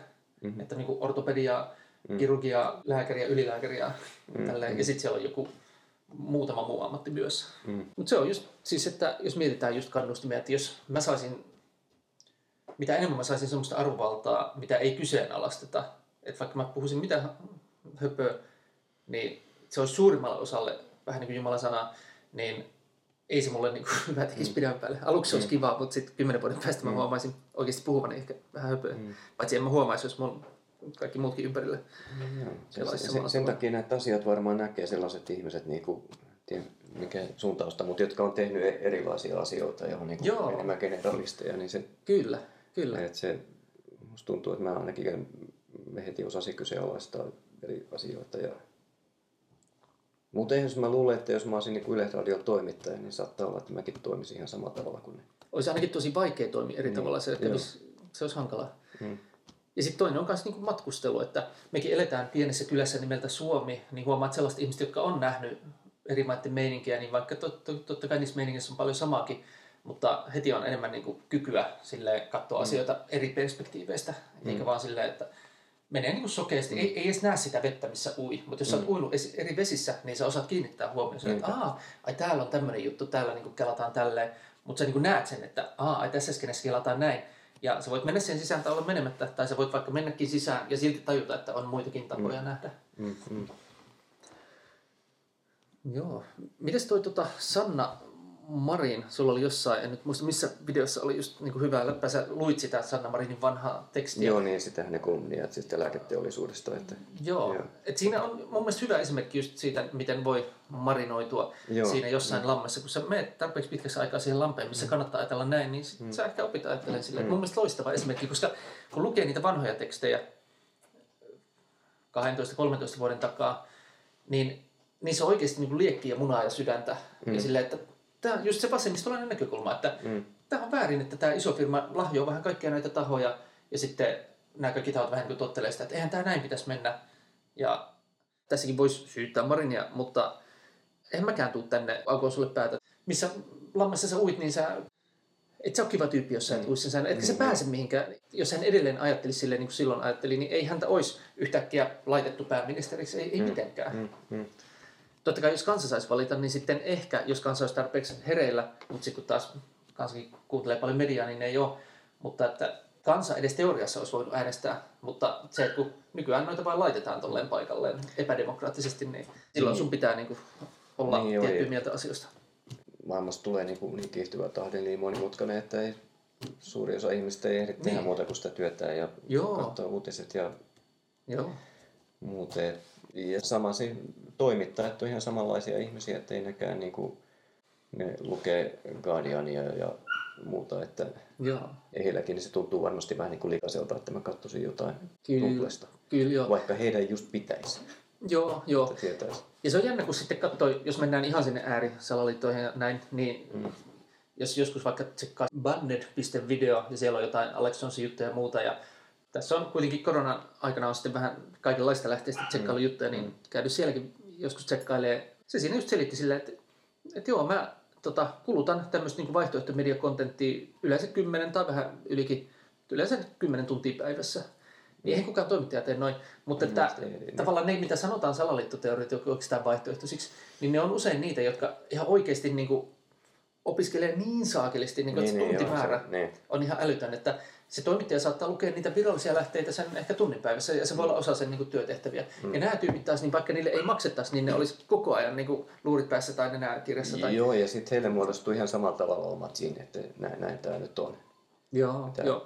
mutta sitä ei ohjata niin vahvasti niin kuin jostain ylikansallisilta tahoilta, että se on niin kuin pienempi porukka kuitenkin. Joo, mutta se muodostuu siinä, no semmoinen, että siinä muodostuu vähän joka paikassa, että joka yhteisössä täällä, joo, täällä joo. ajatellaan tietyllä tavalla. Ja... Joo, siis meidänkin pelille tavallaan heti muodostuu niin, silleen, että ja. se ei ole tavallaan tässä nyt ongelma, koska me jo lähtökohtaisesti ollaan aika samaa mieltä asioista. Ei me tässä nyt niin hirveästi päästä korruptoitumaan. Että siinä on niin kuin eri asteita, että että on se semmoinen ihan pieni ja sitten on se semmoinen, mihin vaikuttaa triljoonat dollarit ja eurot ja hirveät valtarakenteet. Mä en ole siitä niin huolissaan, mutta enemmän mä oon huolissaan siitä, että kun kaikenlaiset institutionaaliset valtarakenteet tottele tai itke ja tottele tai menetä työpaikkasi, niin siitä niistä mä oon huolissani, Joo. mitä oikeasti silleen ylhäältä tulevan vallan kautta tosi törkeästi runnotaan läpi. Mm. Just nimenomaan sillä, että haluatko menettää työpaikassa vai haluatko olla tätä mieltä. mm. Et vaihtoehtomedia puolella kuitenkin on se, että joo, totta kai sä et halua niin olla kaikista täysin eri mieltä, mutta siellä tapahtuu sitä, että sit joku tämmöinen vaikka vaihtoehtomediatyyppi voi olla täysin eri mieltä tonkaan, ja niillä voi olla niin omat juttunsa, ja ne sitten ehkä on vähän enemmän erillään tai sitten ne voi myös tehdä jonkun debatin tai jotain tämmöistä, mm. mutta eihän missään niin kuin, isossa ginissä, niin eihän siinä ole mitään debattia nähty niin kuin ikuisuuksia enää oikein mistään. Joo, ei, ei se on kadonnut. En tiedä, johtuuko se siitä, että on niin paljon asioita, että tota, ihmiset Siis tässä on niin valtava informaatioräjähdys maailmassa ylipäänsä mm. nyt, niin Niinpä, ettei niinpä siis, siis- enää joo, ihan pysty keskustelemaan. Se jotenkin semmoinen tunne kanssa, että kun ihmisiä kohtaa nyt, niin ei, kun ei tiedä etukäteen, että mitä ne on mieltä, niin ei, ne kun ei uskalla ruveta puhumaan. Joo, joo totta, totta. totta. Ja mä siis itse huomaan niin omalla kohdalla, koska mä oon siis aikaisemmassa elämässäni ja tuun jatkossakin tekemään sitä, siis vaikuttanut niin terveys- ja ravitsemusasioihin Suomessa paljon. Ja ensin tietysti opiskellut mm. myös paljon niitä itse. Niin se, että mä oon pystynyt tekemään omasta mielestäni aika nerokasta ja relevanttia työtä, niin se on vaatinut näiden vuosien varrella, kun on maailmassa pyrkinyt vaikuttamaan. Oikeastaan se lähti se oivallus siis siitä, kun opiskelin silloin yli 15 vuotta, se on 2004, 5, 6, ihan tosi kuumeista kaikkia ravinto- ja terveysasioita. Mm. Ja sitten mulla oli kaikenlaisia idoleita Suomessa ja maailmalla. Ja sitten jossain vaiheessa tuli semmoinen piste, että musta tuntuu, että ihan niin kuin mä tietäisin jotkut asiat vähän paremmin kuin jotkut mun idolit. Ja sitten mä nyt tajusin silleen, että niin, kun sä oot päässyt korkeaseen asemaan ainakin Suomessa, niin et sä oo enää nenäkin kirjassa. Mm, mm. Hyvä, jos oot tunninkaan. Etkä välttämättä enää ollenkaan. Sä saatat vaan mennä sillä, että okei, okay, minä tiedän. Ja sitten sä vaan niin kuin, joku kysyy jotain, niin sä sanot, koska sä tiedät. Sä, tiedät jo, että sä et ole enää se nälkäinen aloittelija, beginner's mindset, vaan sä oot jo asiantuntija. Ja musta tuntuu, että Suomessa varsinkin ihmistä, kun niistä tulee asiantuntijoita, niin se saattaa loppua se opiskelu, ellei sit sulle ehkä makseta sitä erikseen, että okei, okay, sun Joo. joku media maksaa sulle, kun sä oot toimittaja, että okei, okay, että käytä tästä maksetusta työajasta tunti siihen, että tutkii jotain just Guardiania ja tämmöisiä, niin sit sä ehkä niin jaksat opiskella. Mutta kun ei sun tarvi, koska sulla on jo se asiantuntijastatus, niin tavallaan ei, ei sun tarvi. Että sun sanalla on jo taloudellista arvoa ja sulla sille on jo kysyntää, niin, niin sit eh, tavallaan, Joo. miksi sä olisit enää niin nälkäinen? Niin, Sitä- niin, niin, ihmiset jumiutuu siihen, että nyt mä oon niinku valmis paketti ja tota, mulla on asema tässä yhteiskunnassa ja mä toimitan sitä eteenpäin. Pelottaa se, että kun tuntuu, että ihmiseltä on kuollut uteliaisuus kokonaan. Mulle se niinku normaali reaktio siitä on se, että jos joku tulee sanoa, että tässä olisikin, että ehkä tämä lääke kuitenkin toimii, niin jos semmoinen uteliaisuus, voisiko se sitten kuitenkin olla näin, koska siitähän olisi hyötyä. Ihmiset sitten tota, suhtautuu hirveän aggressiivisesti siihen koko ajatukseen. Se on tosi omituista. Ja Joo, se, nyt- se on niin kuin hämmentävää. Siis se on sitten lääkäri tai ei monen kanssa. Että oli yksi mun kaveri, semmoinen 30 urheilullinen tyyppi tuossa vuodenvaihteessa sairastui koronaan. Hän oli ottanut rokotteet ja sitten mä, äh, se on niin hyvät suhteet. Mä sanoin hänelle, että tota, mä haluat sä ivermektiiniä, että se voisi helpottaa, niin hän niin suuttui siitä asiasta, koska, koska se on salaliitto. Myöhemmin hän ymmärsi sen, mutta tota, mutta sanon, sanon kuitenkin edelleen, että ei nyt, siis tota, tämmöistä lääkettä, vaikka se toimiskin, että jos se on niin virallinen, niin sitten ei, ei niin saa tehdä. Ei saa tota, tavallinen ihminen tarjota. Joo. Mä oon siis törmännyt paljon tässä näinä vuosina nimenomaan just siihen, että siinä koetellaan vähän niin kuin ihmisen maailmankuvan rajoja. Mm. Että jos mä otan ton ivermektiinin tai ylipäänsä katon tota jotain rumpleja tai jotakin, mm. niin silloin mä astun yli sellaisen rajan. Mä hyppään semmoisen kaninkoloon, että mun ei ehkä kannata mennä sinne. Mm. Tai siis tarkoitan, että se olisi hirveän tuskallinen prosessi purkaa ne turvalliset oman maailmankuvan perusteet siitä, että miten maailma toimii. Ja sillä voisi olla sosiaaliset ja ammatilliset seuraamukset, ja ne voisi olla vähän raskaita. Ja no, ei ole kiva, jos sit vaikka perhe menee sen takia, että yhtäkkiä itse edustaakin ihan eri uskontoa kuin se vaikka Mm, vaimo tai mies tai jotain tämmöistä. Onko sulla tähän mitään ratkaisua? Jos kaikki yrittäisi niin pyrkiä samaan pisteeseen, että katsoo löytää totuutta, niin kyllähän se nyt löytyisi aika helposti. Tämä on käsittämätöntä, miten tämmöisen ja sitten monen muunkin asian kanssa niin aikuiset ihmiset riitelee kuin hiekkalaatikolla. Joo. Se, se, on, niinku, se on ihan pelottavaa. Siis mä muistan, mä oon itse ollut parikymmentä vuotta sitten siinä, että on ollut se aika sinänsä ihan ehjä maailmankuva suunnilleen, miten asiat toimii. Ja sitten kun itsellä on ollut pahoja terveysongelmia, niin on joutunut, on joutunut tavallaan siihen hetkeen vähän niin kuin, että mä tarvisin tota ivermektiiniä ja sitten on vähän niin pakko uskaltaa ottaa se, kun mikään muu ei auta. Silloin tietysti oli kyse eri asioista, mutta kuitenkin, niin se tuntui suunnilleen yhtä pelottavalle kuin kuolema, mutta sitten kun oli oikea kuolema riittävän lähellä ja alkoi pelottaa tarpeeksi, niin sitten mä uskalsin vaihtaa mielipidettä, vaihtaa näkemystä, mutta se mm. ekoilla kerroilla se tuntui ihan hirveelle. Varmaan sama koskee tosi monia. Nykyään mä osittain nautin siitä, tai sille yhä enemmän, että jos mä löydän jotain, mistä mä en vielä tiedä, tai jotain, mikä voi muuttaa mun mieltä, niin se on aika siisti. Se tekee niin kuin hyvää neuroplastisuudelle ja kaikkea. Mm-hmm. jos ihminen kävelee joka päivä samoja reittejä, käy samat keskustelut ja samat aikataulut, ajattelee samat ajatukset, niin sehän johtaa aivokuolemaan, siis tälleen vähän karikoidusti mm, sanottuna, että ei se hyvää aivoille tee Joo, missään se, nimessä. Se on se, mitä on tieteelle on nyt varmaan tapahtunut. Joo, ja siis kun lapset haluaa leikkiä, haluaa löytää kaikki uutta ja jännää perättävää, niin se ratkaisu pitkälti olisi vaan sitä, että jos me nyt tajuttaisiin, että olisi terveellistä altistua sellaisille tilanteille, mitkä voi muuttaa mun ajattelua, niin, mm. niin tehdä se vaikka niin kuin oman terveyden takia, altistua uudelleen. Ihan samalla kun sä haluat matkustella, se on kivaa, mutta yhtä kivaa voisi olla matkustaa vähän niin kuin horisontaalisesti siellä, missä oot. Mm. Ja sitten vaan niin kuin ajatella tai maistella jotain pelottavaa väärää ajatusta. Mm-hmm. Sitten sä pystytkin katsomaan sitä yhtä asiaa vaikka monista näkökulmista ja sulla on isompi työkalu. Joo, ja, ja sillä tavalla se todennäköisemmin pääset lähelle sitä, mikä on oikeasti totta. Joo. Se, ei... Toimittajien pitäisi tehdä just tätä, niin pitäisi katsoa Alex Jonesia, vaikka se sieltä... Joo, ja sitten sit vaikka selvittää, että no okei, toi mitä se sanoo, mikä on ihan höpöä, niin katsotaan oliko se. Niin, ja niin, sitten niin. joskus varmaan oli ja joskus ehkä ei. Ja sitten, että silloin pitäisi juhlia, että jes, nyt mun tajunta mm. laajeni, että mä löysin jotain, mikä ei sopinut mm. mun maailmankuvaan, ja sitten tsekkasin ja tarkastin, ja ei vitsi, se olikin mm. noin. Jes, nyt saa, mutta mm. mut joo, sitten joku työnantaja no, sanoi silleen, että no, älä nyt noin rupea ajattelemaan. Että joo, tämä on varmaan niin kuin laajempikin ongelma, että tota, vuosikymmeniä koulutuksen tulos. Tänään on käynyt ihmisille. Joo, ja tuntuu, että se on nyt, nyt se kehityssuunta on mennyt voimakkaasti viime aikoina.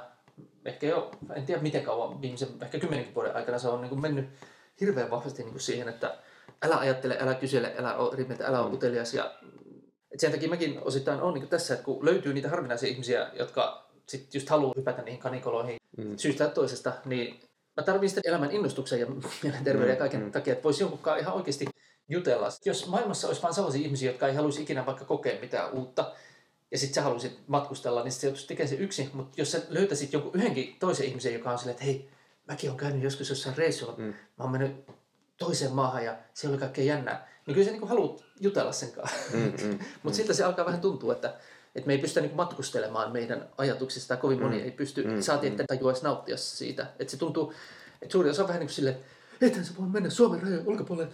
Siellä voi olla vaikka mitä barbaareja ja saatat kuolla ja tälleen. Mäkin kun lähdin ekalle maailmanmatkalle, niin ei kukaan sanonut mitään muuta kuin vaan, että vaara, vaara, vaara, vaara, vaara. Mutta mm. sitten yksi semmoinen kokenut seikkailija sanoi silleen, että opettele tunnistaa luottamus. Et se ei sanonut silleen, että mm. varo mm. kaikkia, vaan opettele tunnistaa, että kehen voi luottaa. Ja sille, okay. se, se, on muuten se iso kamppailu, mitä tässä nyt on mielestäni maailmassa käynnissä luottamuksen ja kontrollin välillä. Joo. Et siis tämä on menossa koko ajan siihen enemmän kontrolliin. Joo. Ja, just. ja ihmiset luulee, että se on luottamusta. Vähän niin kuin, että jos me tehdään nyt semmoinen 20 000 sivuinen lakisopimus meidän välille, mikä takaa sen luottamuksen, niin sehän on nimenomaan epäluottamusta. Et luottamusta mm. on just se, mm. että me voidaan vaan ruveta juttelemaan ja luotetaan mm. siihen, että me ei tapeta toisiamme nyt tässä, vaikka me mm. jutellaan mm. ilman mitään sopimusta. Mm. mm. mm. et, et uskaltaa niin kuin elää ja mm. mennä tilanteisiin ja, ja kehittyä sitä kautta nämä on ehkä vähän buddhalaisia tai jotain itämaisia ajatuksia, mutta just se, että kuka mä oon, onko mä mun ajatukset vai onko mä se, joka voi hypätä niiden ajatusten yläpuolelle ja metatasolta tarkastella mm. itteni ja tarkastella, onko mä mun uskomukset vai onko mä se, joka voi tarkastella mun uskomuksia, miettiä mistä ne on tullut ja sitten vaikka vaihtaa niitä sille, että hmm, pitäisikö, ja sitten vaikka vaihtaa takaisin. Niin hirveän moni vaan elää niin kuin sillä tasolla, että ei ole sitä, ne ei ole siellä metatasolla ollenkaan, tai ne pysty nousemaan sinne. Kaikesta tulee vähän niin kuin uskontoa, että mm. minä uskon tähän, ja sitten jos sä tuot joku tällaisen, niin sä oot vihollinen, jos pitää sunne nujeltaa mm. tai jotain sille, että no hei, se on vaan, ei tämä vaarallinen. Mm. Tai siis, että eikä tämä ajatus ole vaarallinen. Tai, mutta monien esimerkiksi uralla ja työpaikalla joku ajatus saattaa olla vaarallinen, niin se on vähän se ongelma. Joo, se on tos, siis tämä mitä tässä nyt niin tämä koko korona ympäri, tämä hulluus, että joka puolta pakotetaan kontrolliin, että mikä se olento on, mikä sitten tuottaa.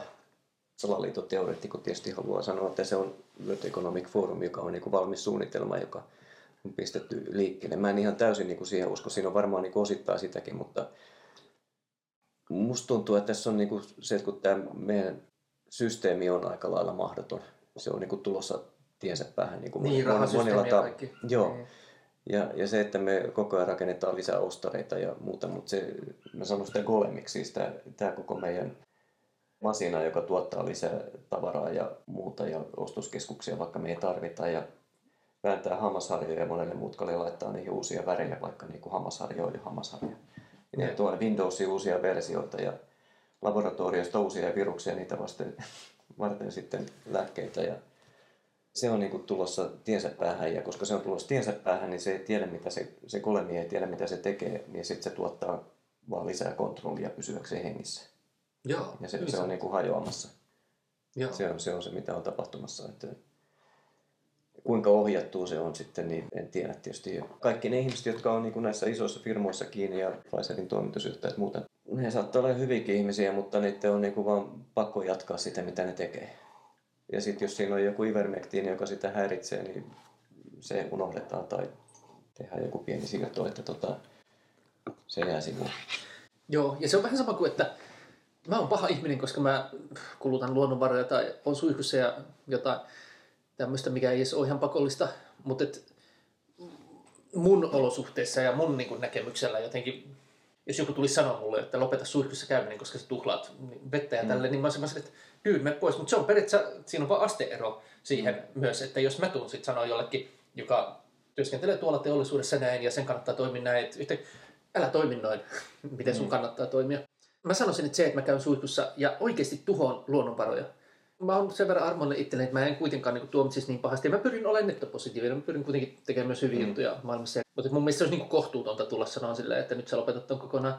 Ihminen, joka yrittää elättää perhettään tai yrittää maksaa asuntolainaa tai yrittää päästä elämässä eteenpäin ja sitten sille annetaan tämmöinen tie. Sä saat näitä sun tavoitteita, jos sä toimit näin ja sä et saa, jos sä toimit noin, niin sitten totta kai sä toimit näin. Ja kuka sieltä ulkoa voi tulla sanoa, että se ei ole niinkään siinä, että kaikki ihmiset on jotenkin päättänyt nyt olla pahoja, vaan että just Golem aika mm. hyvin siihen tiivistyy mm. se, että sitten on semmoinen systeemi, missä hirmu monien siinä institutionaalisessa tai korporatiivisessa maailmassa kannattaa toimia niiden instituutioiden ja niiden korporaatioiden etua palvellen. Muuten mm. ne saa kenkää. Ja instituutioiden ja korporaatioiden niin kuin se, vaikka missio voi olla joku tosi hieno, mutta kyllähän se oikeasti on niin kuin self-preservation ja itsensä kasvattaminen, vähän niin kuin muillakin olennoilla, mutta että nämä instituutiot ja korporaatiot, ne on vähän erilaisia olentoja. Eihän korporaatio, ei se ole semmoinen luonnollinen ilmiö, mikä syntyy, vaan se on valtion luoma tämmöinen legalistinen systeemi, missä esimerkiksi sanotaan, että sun on pakko lain mukaan käyttäytyä niin kuin psykopaatti. Eli mm, jos mä mm, tulisin mm, tänne, että mulla olisi pelkästään voitto mielessä mm. yli kaikkien muiden tavoitteiden, mä olisin psykopaatti. Mm. Mutta korporaatiot, lain mukaan niiden on pakko olla psykopaatteja. Mm, mm, mm. Että toi justiin käynyt ivermectininkin kanssa ja hydroksiklorokiini, että ne kaikkihan on länsimaassa perustuu siihen, että se WHO on tämä Solidarity-ohjelma ja sitten on parin tutkimuksen, oli tämä hydroksiklorokiinin kanssa tämä Syrtisfeld-skandaali. Joo. Tai, tai mitä ne teki, että se WHO sitten lopetti sen takia sen siitä ohjelmasta. Ja sitten tietysti, jos vaikka Suomessakin on sitten lääkärit, jotka siinä ohjelmassa on mukana, jos siellä on sitten tulee, että aha, tämä ei ole tässä mukana, niin sitten se ei ole siinä mukana. Ei ne sitten sitä tutki, ei ne sitä varmaan edes mieti sen enempää. Ja, ja. sama sitten Ivermectinin kanssa, mikä on muuten hupasaa sitten, tos, se sama Searchisphere-yhtiö, mikä oli ihan niin kuin helppo Heikki-yhtiö, niin ja. ne teki myös Ivermectinistä ah, tutkimuksen, okay. joka sitten paljastuu kanssa, että se on niin kuin huonosti tehty. Mutta Ivermectinin kohdalla se sitten tarkoitti sitä, että koska tämmöinen helppo Heikki-yhtiö on tehnyt tämmöisen tutkimuksen, se tarkoittaa, että kaikki Ivermectinin tutkimukset on sitten varmaan niin kuin väärennettyjä. Kun taas mm. hydroksiklorokiinin kohdalla se mm. pointti oli niin, että se ehti olla siellä länsitessä vähän aikaa niin pitkään, että se tippui sitten WHO-ohjelmasta pois. Mm, joo, ja ei ole tullut mm. takaisin. Mm. joo, mutta siis toi on just se, että jos tämmöisessä maailmassa, mikä usein tarjoaa meille semmoisia insentiivejä, mitkä ei aina palvele yhteistä hyvää, niin mä oon pyrkinyt saamaan sitä yhteistä hyvää paljon aikaan elämässäni. Ja se on vaatinut semmoista, että mä en käytä siihen niin tuntia päivässä jostain, vaan mun on pitänyt niin kehittää itselleni tosi erilaisia niin elämäntapoja erilaisissa tilanteissa semmoisia, että esimerkiksi välillä, mä muistan vaikka 2009, mä oon ollut jollain, olinko nyt opintotuella vai sossutuella vai millä olin jossain mm. Nolekan rintamamiestalossa, ainakin jossain vaiheessa se oli sossu, joka sen niin maksoi, että sai olla tosi rauhassa, oli hirveän vähän mitään byrokratiaa mm. hoidettavana ja oli ihan hyvin tilaa, koska siellä asui ennen neljä, mutta nyt siinä asui vain kaksi, niin siellä oli hyvin tilaa ja se toinenkin oli usein Turussa, niin mä sain ihan rauhassa kirjoitan Flowssa. Mm. Ja sitä mä kirjoittelin niin kuin ihan aamusta iltaan ja yöhön tai opiskelijatutkin asioita ja kaikkea muutakin tuollaista. Että mä oon hyödyntänyt niin kuin mitä tahansa konstia tai vippaskonstia siihen, että on voinut, jos ajatellaan, että normaalisti ihminen joutuisi tekemään arkipäivässä kahdeksan tuntia palveleen ehkä jonkun muun agendaa saadakseen sen mm. rahan, eikä siihen voi niin hirveästi vaikuttaa, niin sitten mä oon elänyt vaikka miten ihan järkyttävän minimalistisen välillä, että mä voisin käyttää sen kahdeksan tuntia ja vaikka 16 tuntia mm. niin kuin jonkun mm. agendan edistämiseen, mihin mä uskon.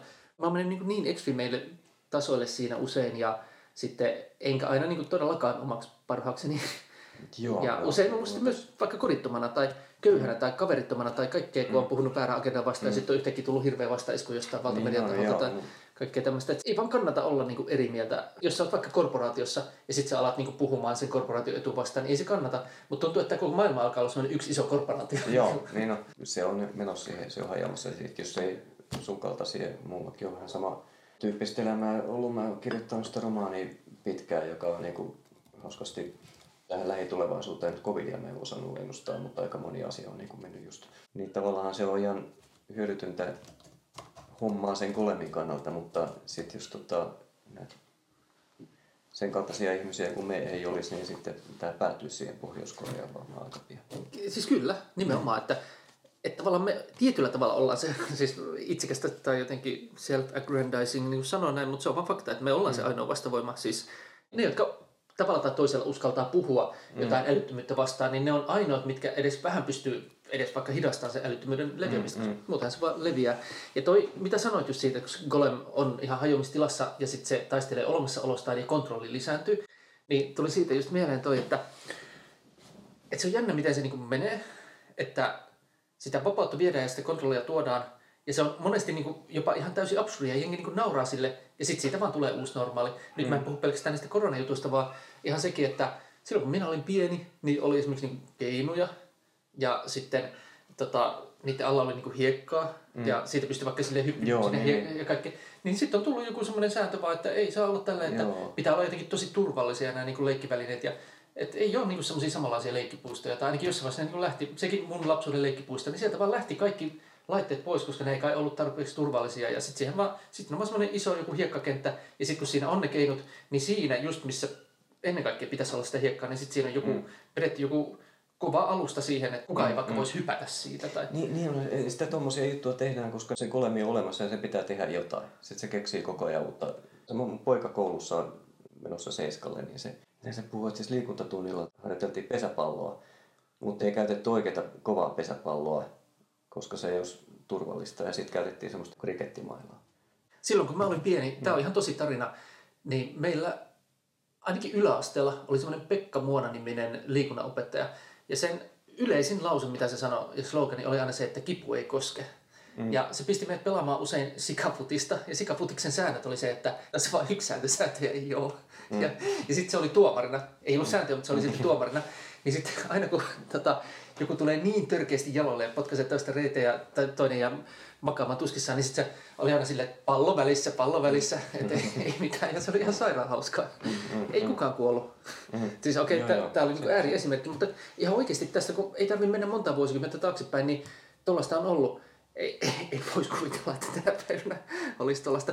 Tai sitten se sunkin esimerkki, mitä sanoit, että silloin aikanaan, vaikka jos oli niin ylessä, se tapa, miten niin tehtiin, että että sä tuut niinku aamulla töihin ja sitten vaan niinku rupeat mm. luomaan ja sille, että mm. nykyään kaikki on niin proseduuria, niin niinku pykälää ja mm. mm. että se on kaikki niinku vaan johdettu ylhäältä, että sitten ihmistä tulee se apaattinen robotti, joka mm. ei matkustele eikä innostu, vaan toteuttaa ylhäältä tulevaa ja sitten lopulta se voidaan korvata jollain tekoälyllä ja heittää roskiin. Mm, mm. Joo, tämä tekoälyhän sitten on se, se, että ihmiset ei enää osaa tehdä asioita. Ja kun luullaan, että nuorisot on jotenkin diginatiiveja ja osaa näitä laitteita, mutta eihän se ole vaan semmoinen taikakalu, se tabletti ja puheita, missä on liikkuvaa kuvaa. En tiedä, mitä siellä sisällä on. Että siellä on prosessoreita ja niin kuin muistia ja muuta tämmöistä. Niin, siis tämä on pelottavaa, joo. kun meillä on tämmöinen maailma, mikä niin kuin perustuu näihin tietokoneisiin ja muihin. Ja sitten on yhä vähemmän ihmisiä, jotka oikeasti osaa niitä korjata sit, kun ne, sitten, kun ne joo. prakkaa. Tämän takia mä muuten en pelkää sitä digidentiteetin ja näiden tulemista, koska tämä niin kuin, systeemit varmaan hajoaa ennen kuin semmoista aikaa jos me saada niin kuin sote-uudistuksia ja sitten näitä niin. apotteja ja muita pysymään pystyssä, niin Joo. tämä vaan niin kuin alkaa rapisee. Joo, samoin kuin tuli se kova passi viime, milloin tuli syksyllä, mm. niin sitten muistaakseni tämä injektiopiikki-blogi, jonkun ehkä tietojärjestelmäasiantuntijan kanssa jotenkin purki sen, mit, mitä siellä niin oikeasti on, niin sitten se tuomio oli vaan, että niin surkeasti tehty ja tämä ei toimi yhtään, tämä on tosi helppo hakkeroida ja mm. kaikkea tämmöistä. Tämä alkaa niin kuin Rooman valtakunta pikkuhiljaa rapisee ja hajottaa homma. Joo, siltä se tuntuu. Ja me eletään tavallaan semmoisessa niin USA-johtoisessa länsimaisessa todellisuudessa. Se on vähän niin kuin se Rooman valtakunta. On se niin kuin ihan päivän selvä, että sen herruuden aika on loppumassa, mm, että totta kai Kiina on kohta paljon isompi ja mahtavampi monella tapaa. Mä en haluaisi, että se on niin, mutta... Toisaalta Kiinakin saattaa hajota tuohon, niin, ne tekee sen zero covid hulluus, mitä ne tekee, se, ne saattaa mm. hajota siihen. Ja, ja sekin nähtävästi on ihan vaan semmoista ylpeyttä, että me... Ja mä luulen, että siellä kanssa pyörii se samat sini, että nyt me on, niin kuin, yritetään pitää tämä... Tai sitten toinen ajatus on tietysti se, että ne tietää taudista jotain enemmän kuin me. Joo, siis ainakin, jos mä ymmärsin oikein, niin ne ei lähtenyt siihen mRNA-hommaan niin piikeissä. Siellä on, niillä on joku aika, vissiin, vissiin varmaan parempi rokote on, mutta Joo, en tiedä. Mä Kuupassahan on hirveän hyvä rokote, että siellä on, ah, siellä kun mä katsoin, niin tota, siellä oli semmoinen aika iso piikki, ihmisiä sairastui syksyllä aika paljon, sen jälkeen ne rupesi käyttää sitä omaa rokotetta ja nyt siellä on niin kuin ihan, ei enää mitään. Omikron okay. ei niin kuin vaikuta siellä enää. Joo, kun viime aikoina on näkynyt somessa kaikki tämmöisiä meemejä tai jotain läppiä just siitä, että onko kukaan koskaan sanonut silleen, että tota, otin vaikka kolme niin poliorokotusta ja sain polio, mm. mutta että onneksi rokote toimi hyvin. Mm. Toikin on jotenkin niin normalisoitu, että yhtäkkiä rokote on semmoinen asia, mikä ei tee niin yhtään mitään. Tai, tai siis mistä vaan sitten uskotellaan vaan itselle silleen, että no, se olisi varmaan ollut vielä pahemmin muuta, mutta eihän mikään rokote ennen ole ollut tuollainen. Että sä on mihinkään rokotteeseen mm. suhtautunut noin. Että sen kuuluu niin vuotaa kuin seula. Ja sitten vielä julkisesti myönnetään, että no, ei nyt piikitetään tätä poliopiikki, mutta ei se niin oikeastaan estä oikein mitään. Mutta se olisi varmaan saanut pahemman paljon muuten tai jotain. Mm, mm. Jos palataan tähän ihan oikeaan aiheeseen, eli ivermektiiniin, niin jotenkin on kiehtova pohtia sitä, miten se niin information space siinä toimii. Sulla voi olla siitä vähän enemmän tietoa. Joo, mä huomasin justiin tänne, kun tämä egyptiläinen Elgasar-tutkimus, mikä on semmoinen, mitä monessa lehdessä Guardian ja muut aina sanoo, että tämä on nyt niin todistaa, että kun yksi näistä kymmenestä tutkimuksista on väärennetty, ja se oli tämä lontolainen opiskelija, joka opi näytetyönään sen niin kuin repi auki, että tässä on näitä muotovirheitä. Mutta emme tietysti tiedä, että todennäköisesti siellä on varmaan Egyptissä, jos on niin kuin hätäpäissään tehty tai pandemian kesken tutkimusta, niin siinä varmaan on muotovirheitä. Ehkä he ei osaa englantia kovin hyvin. Sen yhteydessä mä huomasin, että tuossa on itse asiassa aika pieni porukka netissä. Semmoinen niin kuin tämä, tota, John Campbell sanoi, se teki semmoisen hyvän videon, missä debunkattiin BBCn juttu siitä tota, ivermectin, isosta tutkimuksesta, niin hän, hän puhuu siitä, että on olemassa tämmöinen kuin Twitter Group, joka oli tehnyt tämän tutkimuksen. Ja siinä on tämä Jack Lawrence ja sitten on tämmöinen Gideon Mayerovits ja jotain muutamia muita ihmisiä. Niin ne samat nimet toistuu oikeastaan niin kuin joka puolella, mitä on tämmöisiä negatiivisia artikkeleita tai tutkimuksia tai mitä tahansa materiaalia, mitä yleensä valtamedia sitten käyttää todistaakseen, että no niin, tässä on nyt tämä, tämä todiste jälleen kerran siitä, että ivermektiini ei toimi. Viisi tai kuusi ihmistä. Joo. Onko se sitten, niin kuin tässä salaliittoteoreetikko halusi ajatella, että onko se jollain tavalla maksettuja ihmisiä, mutta toisaalta... Ei, luulen, ei sen tarvitse olla. Ei, ei, niin. Mä luulen, että he ovat vain niin kuin ihmisiä, jotka ajattelee, että, tämä on, että mä teen hyvää työtä, että tämä on nyt tämä tämmöinen salaliitto, että mä paljastan tätä salaliittoa, että on, joka aiheuttaa just sitä, että ihmiset ei ota rokotuksia, koska nämä samat ihmiset ovat taas sitten hirveän rokotemyönteisiä. Niin tässä niin pe- pelaa tämä sama juttu, että, että kun se lääke on rokotetta vastaan ja se on siitä alusta lähtien syntynyt, niin ajattelee, että miten niin kuin hirveän iso vahinko oikeastaan koko tämä juttu on, että muutama ihminen hyvä hyvyyttää saa tämmöisen hirveän vahingon tai siis auttaa sitä, että se media niin kuin toistaa sitä samaa tarinaa. Joo. Mä siis silloin toisessa vuosikymmenellä opiskelin asioita, koitin parantaa omaa terveyttä, törmäsin näihin superfoodeihin ja aloin niitä käyttää. Ja tiesin, että tämäkin on sellainen ilmiö, että saadaan sitä vähän niin kuin nokkosta vähän kätevämpään pakkaukseen. Kun me tarvitaan luonnollista ruokaa, aitoja raaka-aineita, mutta kaikki ei tuolta luonnosta poimia, kaikki ei koko ajan kokkailla. Tarvitaan myös valmistuotteita. Mutta silloin maailma oli semmoinen, että kaikki valmistuotteet oli ihan ravinnetyhjää, niin kuin ihan kaikki. Jos sä ostit jotain, mikä on pakkauksessa ja siinä on joku ainesosaluettelo, niin se on vitsi valkovehnä ja valkosokeri ja that's it. Superfoodiksi sanottiin sitten sellaista, mikä on pakattu ja mikä ei hajoa kassiin, niin kuin joku hedelmä. Mutta siinä olisikin ravinnettiheitä ainesosia. Niin mä tiesin, että ton ilmiön täytyy olla tulossa, niin sitten kun mä aloin itse puhumaan myös sen puolesta, niin mähän ratsastin semmoisella nousevalla aallolla. Kuitenkin mä oon ollut pitkälti sitä Ginia vastaan, tai silloin sitä Ginia ei ollut vielä niin voimakkaasti, että mä pääsin kaikki isoihin medioihin ihan vaan sillä, että mä kirjoitin mun blogiin, että toimittajat ottakaa yhteyttä. Ja totta mm. kai silloin media oli niin kuin vapaampaa selkeästi, mm. että kun mä opiskelin jotain PR-tekniikoita, tai siis en nyt paljon, mutta siis mä ymmärsin niin kuin sen, että, tai joku selitti hyvin, että media haluaa kiinnostavia juttuja ja mielellään vaikka vähän kontroversaaleja, että se on niin heidän etu, että he saa jotain kiinnostavaa, jännää, ehkä vähän poikkeavaakin, mistä kirjoittaa. Ihan mahtavaa. Pääsin kaikkiin medioihin. Viime vuosikymmenen puolivälissä se sitten alkoi kääntyä, että akateemikot alkoi nostaa aika ison metelin siitä, että ette te voi antaa tällaiselle hörhölle ääntä. Tuli selväksi, että mä en nyt ole sen Ginin puolella ainakaan tietenkään, tai tiesin mä sen alun perinkin, mutta jos olisikin sille, että olisi tämmöinen joku Gin ja suuri vaikka superfood-teollisuus, paljon isompi kuin lääketeollisuus, mm. ja ne rahoittaa sitä ja tätä ja tuota ja kaikkea. Ja sitten mä olisinkin sen isomman teollisuuden edun puolella, niin mä olisin tänä päivänä totta kai tosi iso nimi ja mä olisin jaksanut puhukin siitä vaikka kuinka mä edelleen varmaan joka päivä vaan plästäisin joka ikisessä kanavassa, koska mä voittaisin niin paljon, kun sä oot sen nousevan aallon tai sen, ne isot voimat on sun puolella, niin se on niin palkitsevaa. Mm. Kun taas nyt, tämä mitä mä nyt vaikka viime vuosina on plästänyt, niin se ei ole hirveän sillä lailla palkitsevaa, että tili lähtee ja sitten menee, tai ensin menee Shadowbanniin ja sitten seuraavakin tili on niin heti alusta mm. asti Shadowbannissa ja ihmisiltä tulee viestiä, että miksei sun tiliä edes löydy mistään hausta. Ja mä nyt, oh, mä en edes tiennyt, että sulla on uutta tiliä, mä oon yrittänyt löytää sitä, ei sitä löydy mistään ja tälleen. Niin jos on vastoin sitä joko yleistä kehitystä tai pahimmassa tapauksessa vielä, no Ginia periaatteessa, niin mm, mm. silloin se ei ole niin kivaa. Mutta just toi, mä ymmärrän noita tyyppejä, että jos se tietysti kokee olevansa oikealla asialla, niin kuin mäkin olen kokenut, mutta sitten lisäksi vielä maailma on vahvasti niiden puolella. Ja, joo, niin, niin se, se, se voi olla tosi siistiä, se voi olla tosi joo, saa sankaruuskokemuksen siitä. Ihan mielettömän. Joo, mä oon seurannut sen Jack Lawrencein Twitter-tiliäkin. Se on muuten ihan kiinnostavaa, kun hänestä ei ole mitään kuvaa. Mä en siis tiedä, miltä se näyttää. Okay. Sitten oli yksi, yksi semmoinen pitkä podcasti, mistä hän puhui just innoissaan tästä. Se on semmoinen kaksivitoinen tyyppi ehkä. Okay puhui, hyvin innoissaan siitä, että miten hän tämän Elkasaari-tutkimuksen repi auki ja siitä niin paistoi siitä ihmisestä se, että minkälaisen, minkälaisen sankarityön hän teki. Ja sitten Guardian soitti mulle ja sitten siitä tuli juttuja. Ja joo, se... joo, kaksi vitoselle varmaan aika huikea fiilis. Niin. Olihan se mullekin siis ihan vaan se, että mä vaikka, mitä mä oon ollut 26 V, tai oikeastaan 25 vielä siinä kohtaa, kun mä oon saanut ne omat ajatukseni tiivistettyä semmoiseen Nutrix-nimiseen oppaaseen. Ja sitten joku Krister Sundqvist, mikä se oli veteraani urheilijablogi, ja sitten Noora Singler, kemikottaa blogi, kaksi aika isoa blogia niin sillä alalla, niin jakaa sen ja heikkuttaa sitä. Niin olin niin taivaassa, niin sekaisin siitä fiiliksestä, wow, vitsi, mä oon melkein julkista.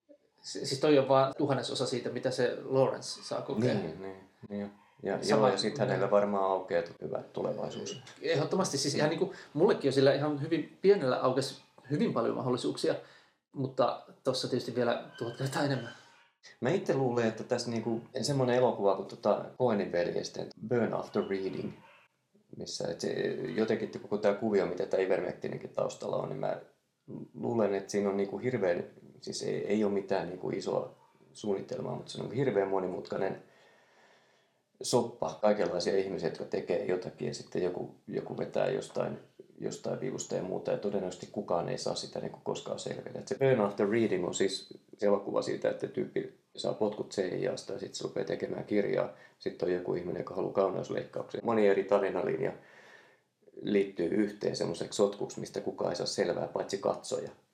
Joo. Niin mä luulen, että tässä korona-asiassa on niin kuin aika paljon enemmän kuin suurta suunnitelmaa, niin on jotain tämän kaltaista suurta sotkua.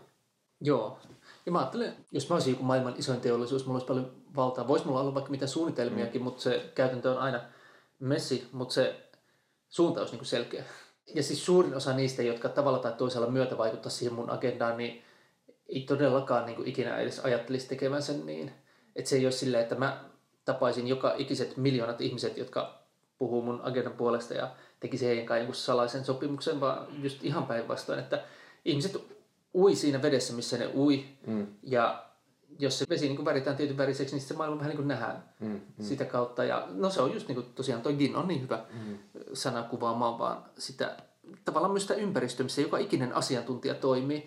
Vähän niin kuin tänään kuuntelin yhtä podcastia, missä se tyyppi sanoi silleen, että toi niin kuin sana asiantuntija, niin hän ei niin kuin hirveästi pysty enää respektaamaan, koska kun nykyään, vielä paljon enemmän kuin ennen, niin kaikilla asiantuntijoilla, jotka siis toimii niin kuin oikeasti virallisesti mm. asiantuntijoina, niin niillä on niin hirveän voimakkaat kannustimet puhua sitä yhtä totuutta, sitä niin kuin nar- narratiivin niin. mukaista juttua, ja hirveän voimakkaat kannustimet olla puhumatta jotain muuta.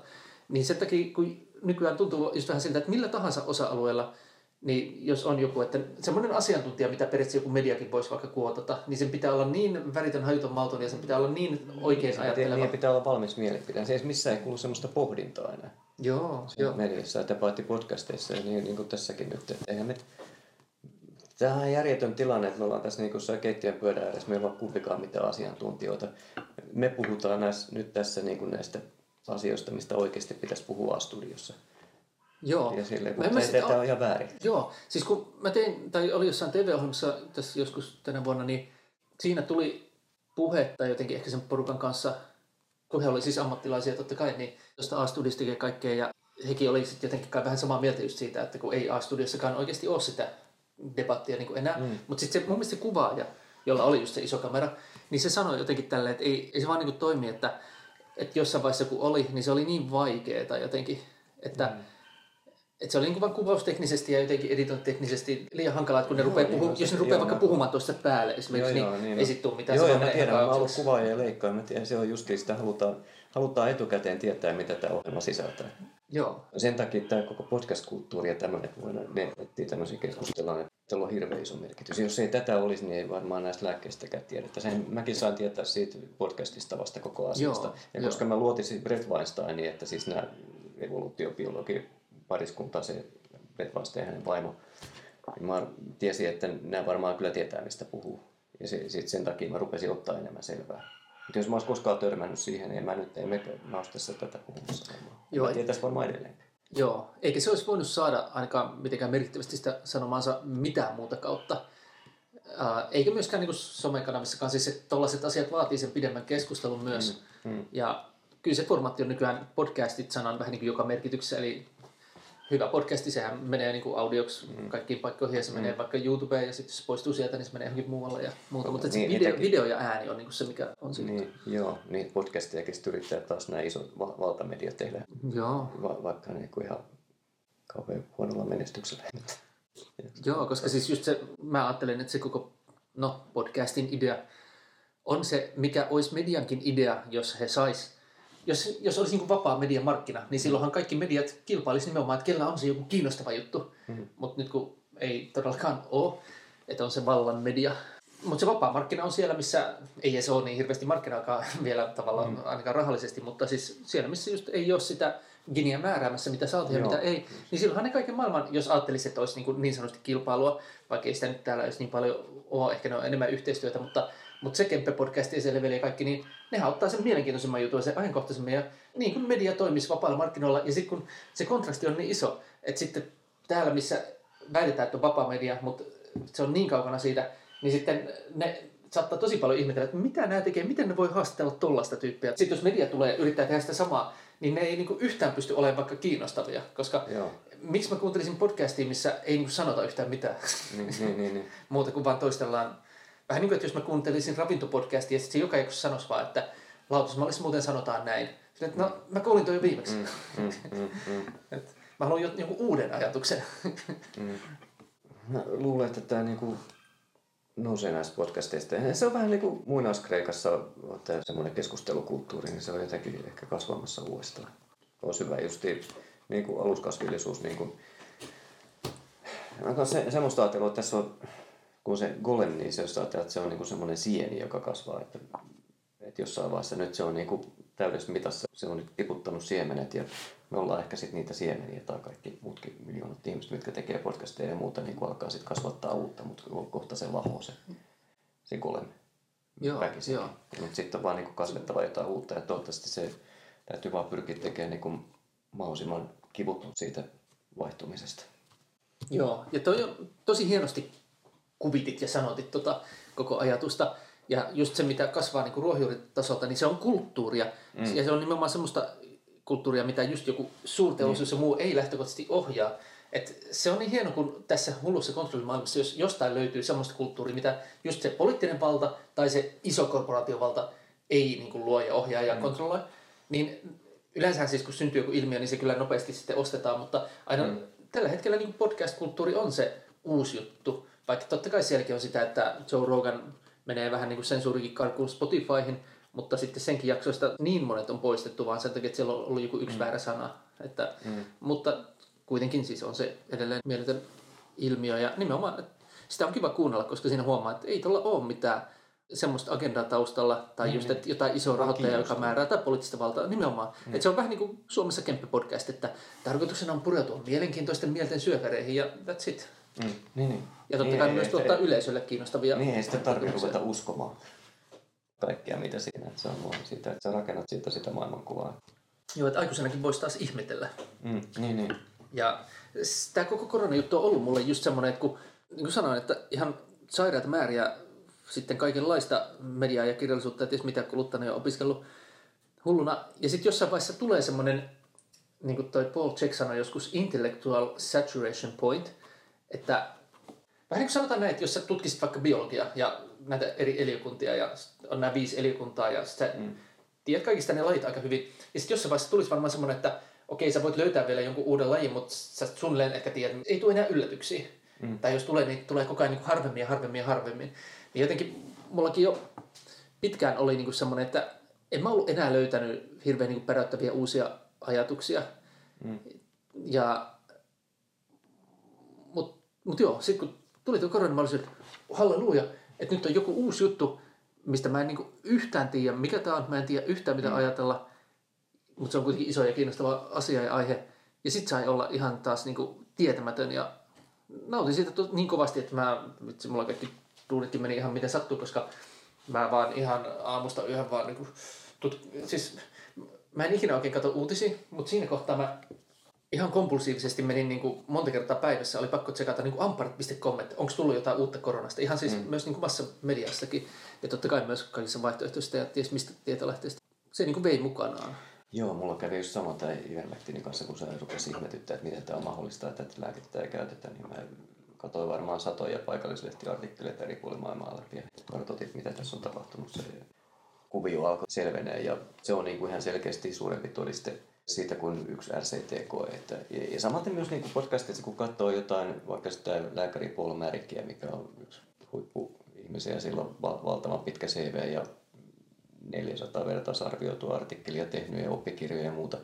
Katsoo ihmistä, miten se puhuu siitä asiasta, ja ne näkee, että sillä on niin sekä selkäranka että sydän. Sen niin tajut, että ei tämä ihminen tätä valehtele. Miksi hän tekisi tällaista asiaa kamppailisi tämmöisen lääkkeen puolesta niin, niin että menettäisi työnsä. Joo, niin se on sen ihan selvä todiste. Ja kun semmoisia ihmisiä on paljon, niin tota, Kyllä, niin, kyllä. se on se paljon selkeämpi todiste kuin se, että onko yksi RCT-koe, mitä se näyttää. No just näin. Siis ihan mahtavaa löytää semisti oman kuplan ulkopuolelta ihminen, joka ajattelee noin ja sanoo noin sanat ja sanottaa sen noin osuvasti. Mm. Mun versio tuosta on se, kun oli semmoinen yliälykäs miljonäärikaveri, johon tutustuin joskus 12 vuotta sitten, niin hän sanoi tälleen, että hänelle niin lähdekritiikki, jos se pitäisi määritellä, niin se on vain lyhyesti sitä, että follow the money, sille, että mm. jos jollakin on insentiivi sanoa jotain, ja sitten se sanoo sen, niin älä kiinnitä siihen mitään huomioon, koska se todennäköisesti sanoo, tai on suuri mahdollisuus sanoa sen sen takia, koska sen kannattaa sanoa, niin jos sä huomaat, että joku ihminen tai vaikka just isompi joukko ihmisiä puhuu vastoin ilmiselvää omaa etuaan mm. jostain asiasta, mm. niin silloin siinä on varmaan jotain perää. Niin, niin. Joo, sitten hirveän monille ihmisille on niin vaikea uskoa sitä, että joku, joku toimii niin. sen takia, kyllä. että haluaa saada jotain hyvää aikaa. Kyllä, kyllä. Se on itse asiassa aika selvä korona paljastuu. Mikä siis tietenkin kertoo heistä itsestään, koska niin. he ei ikinä, tai he olisi tosi vaikea kuvitella itse tekevänsä jotain muista kuin itsekkäistä tarkoitusperistä tai semmoisista niin mm. lyhytnäköisistä, laimeista, pienistä, pikkumaisista itsekkäistä tarkoitusperistä, mm. koska siis se, että jos sä teet hyvää maailmassa, niin pitkällä aikavälillä se on niin paras strategia myös itsekyyden kannalta, että mm. jos sä toimit mm. niin hyvästä integriteetistä käsiin, niin syntyy luottamuspääomaa ja mm. pääset hyvin niin elämässä eteenpäin ja on itsekin kanssa parempi olo ja kaikkea tämmöistä. Mm. Mutta nimenomaan semmoinen niin kuin epävalaistunut pikkumainen itsekkyys, se on pahuutta. Niin. Mutta se on, Joo, niin kuin, se on normalisoitu. Siitä on tullut pintaan tosiaan paljon, tämä pelottavan paljon. Jatketaan ihmettelyä. Mä ajattelen, mm. että se on, se on jopa tärkeämpää kuin oikeassa oleminen. Se, että jos mm. sä tunnet joku tyyppi, joka on aina oikeassa, sillä on tarve olla aina oikeassa, niin no se on asshole. Mm. ei, ei sellaiset mm. tyypit ole siistejä. Paljon siistimpiä on ne, jotka on just siis uteliaita ja älyllisesti kiinnostuneita ja innostuu uusista ideoista kaikkea tällaista, koska on olemassa semmoisia tosi eksplisiittisiä totuuksia, ja sitten on olemassa semmoisia täysin mielipideasioita. Mutta mä sanoisin, että about kaikki tärkeät asiat on jossain sillä välillä. Ja hirveän monet tärkeät asiat on jopa lähempänä semmoista, että jotta voitaisiin puhua jossain asiassa totuudesta, niin missä se vaatii nimenomaan semmoisen mosaikin eri näkemyksiä. Mm. Eli vähän niin kuin, että jos ajatellaan sille, että toimiiko tämä lääke vai ei, niin se on niin binaarinen kysymys. Eli voisi, tai voisi ajatella, että se vaatii binaarisen vastauksen, joko se toimii tai ei. Mutta se totuushan koostuu kaikkien eri tyyppien eri kokemuksista, ja se on niiden kaikkien mm. niin summa. Eli hirveän monet niin vaikka terveyden kannalta tärkeät asiat on just sellaisia, että ei siinä ole. Siinä on vaan, se kokemus on jokaiselle, ja vaikutus on jokaiselle ihmiselle vähän eri, niin sitä parempi totuuskokonaisuus me saadaan, mitä useampi ääni me siihen saadaan. No silloin pitää olla utelias, ja ne kaikki eri näkemykset pitää olla niin kuin welcome. Oikeastaan tosi varma siitä, että on totta kai tärkeää tietää ne, ymmärtää, että missä kohti se absoluuttinen totuus on se olennainen. Jotkut asiat on niin absoluuttisesti väärin, että se on hyvä pystyä sanomaan se. Mm. Että ei kannata mennä siihen relativismin harhaan, että no toisaalta toisaalta kaikki riippuu vähän, että joissakin asioissa on tärkeää olla silleen, että hei, tämä on itse asiassa aika selvä tilanne, että voi vaan sanoa. Mutta tosiaan vielä ehkä isompi harha on se, että on joku keskusjohdettu tai arvovaltainen taho, ja sillä on täyden tieto kaikkien meidän kaikista kokemuksista, ja sitten mm. se voi hallita meidän kaikkien asioita, ja se on meidänkin parhaaksi, ja meidän on paras vaan niin kuin, okei, okay, mä en tiedä mitään, mä en ole ikinä kokenut mitään, mulle ei, mä en ymmärrä mistään mitään, ja parempi, että sinä päätät minun asioista, mm, ja, mm. koska sinä olet löytänyt jonkun yhden tutkimuksen, ja sen perusteella sanot, että tämä juttu ei toimi mulle. Sitten mä sanoin, että no, kyllä tämä juttu mulle toimii, mutta no, älä sano. Mm. niin. Eli tosiaan jatketaan ihmettelyä ja koitetaan olla vähän enemmän fiiliksissä siitä, että mä voin tänään vaikka oivaltaa jotain uutta, tai jonkun toisen ihmisen vaikka sisäisestä maailmasta jonkun näkökulman tai kokemuksen, mikä voi antaa ihan oikein aha-elämyksen. Mm-hmm. Tuntuu, että ne on niin nykyään, ne varmaan kielletään seuraavaksi lailla silleen, että ei saa tulla aha-elämyksiä kellekään, mutta ei alistuta siihen ihan Kyllä. vielä. Niin kiitos Sami Antiniemi ja mä pistän tähän kaikkia vielä linkkejä, koska äijä on tehnyt tosi huikeita duunia sekä blogissa että erityisesti kun tänä päivänä videot on niin tärkeitä, niin, niin kiitos niistä. Joo. Ihan tosi tärkeitä. Kiitos. kiitos.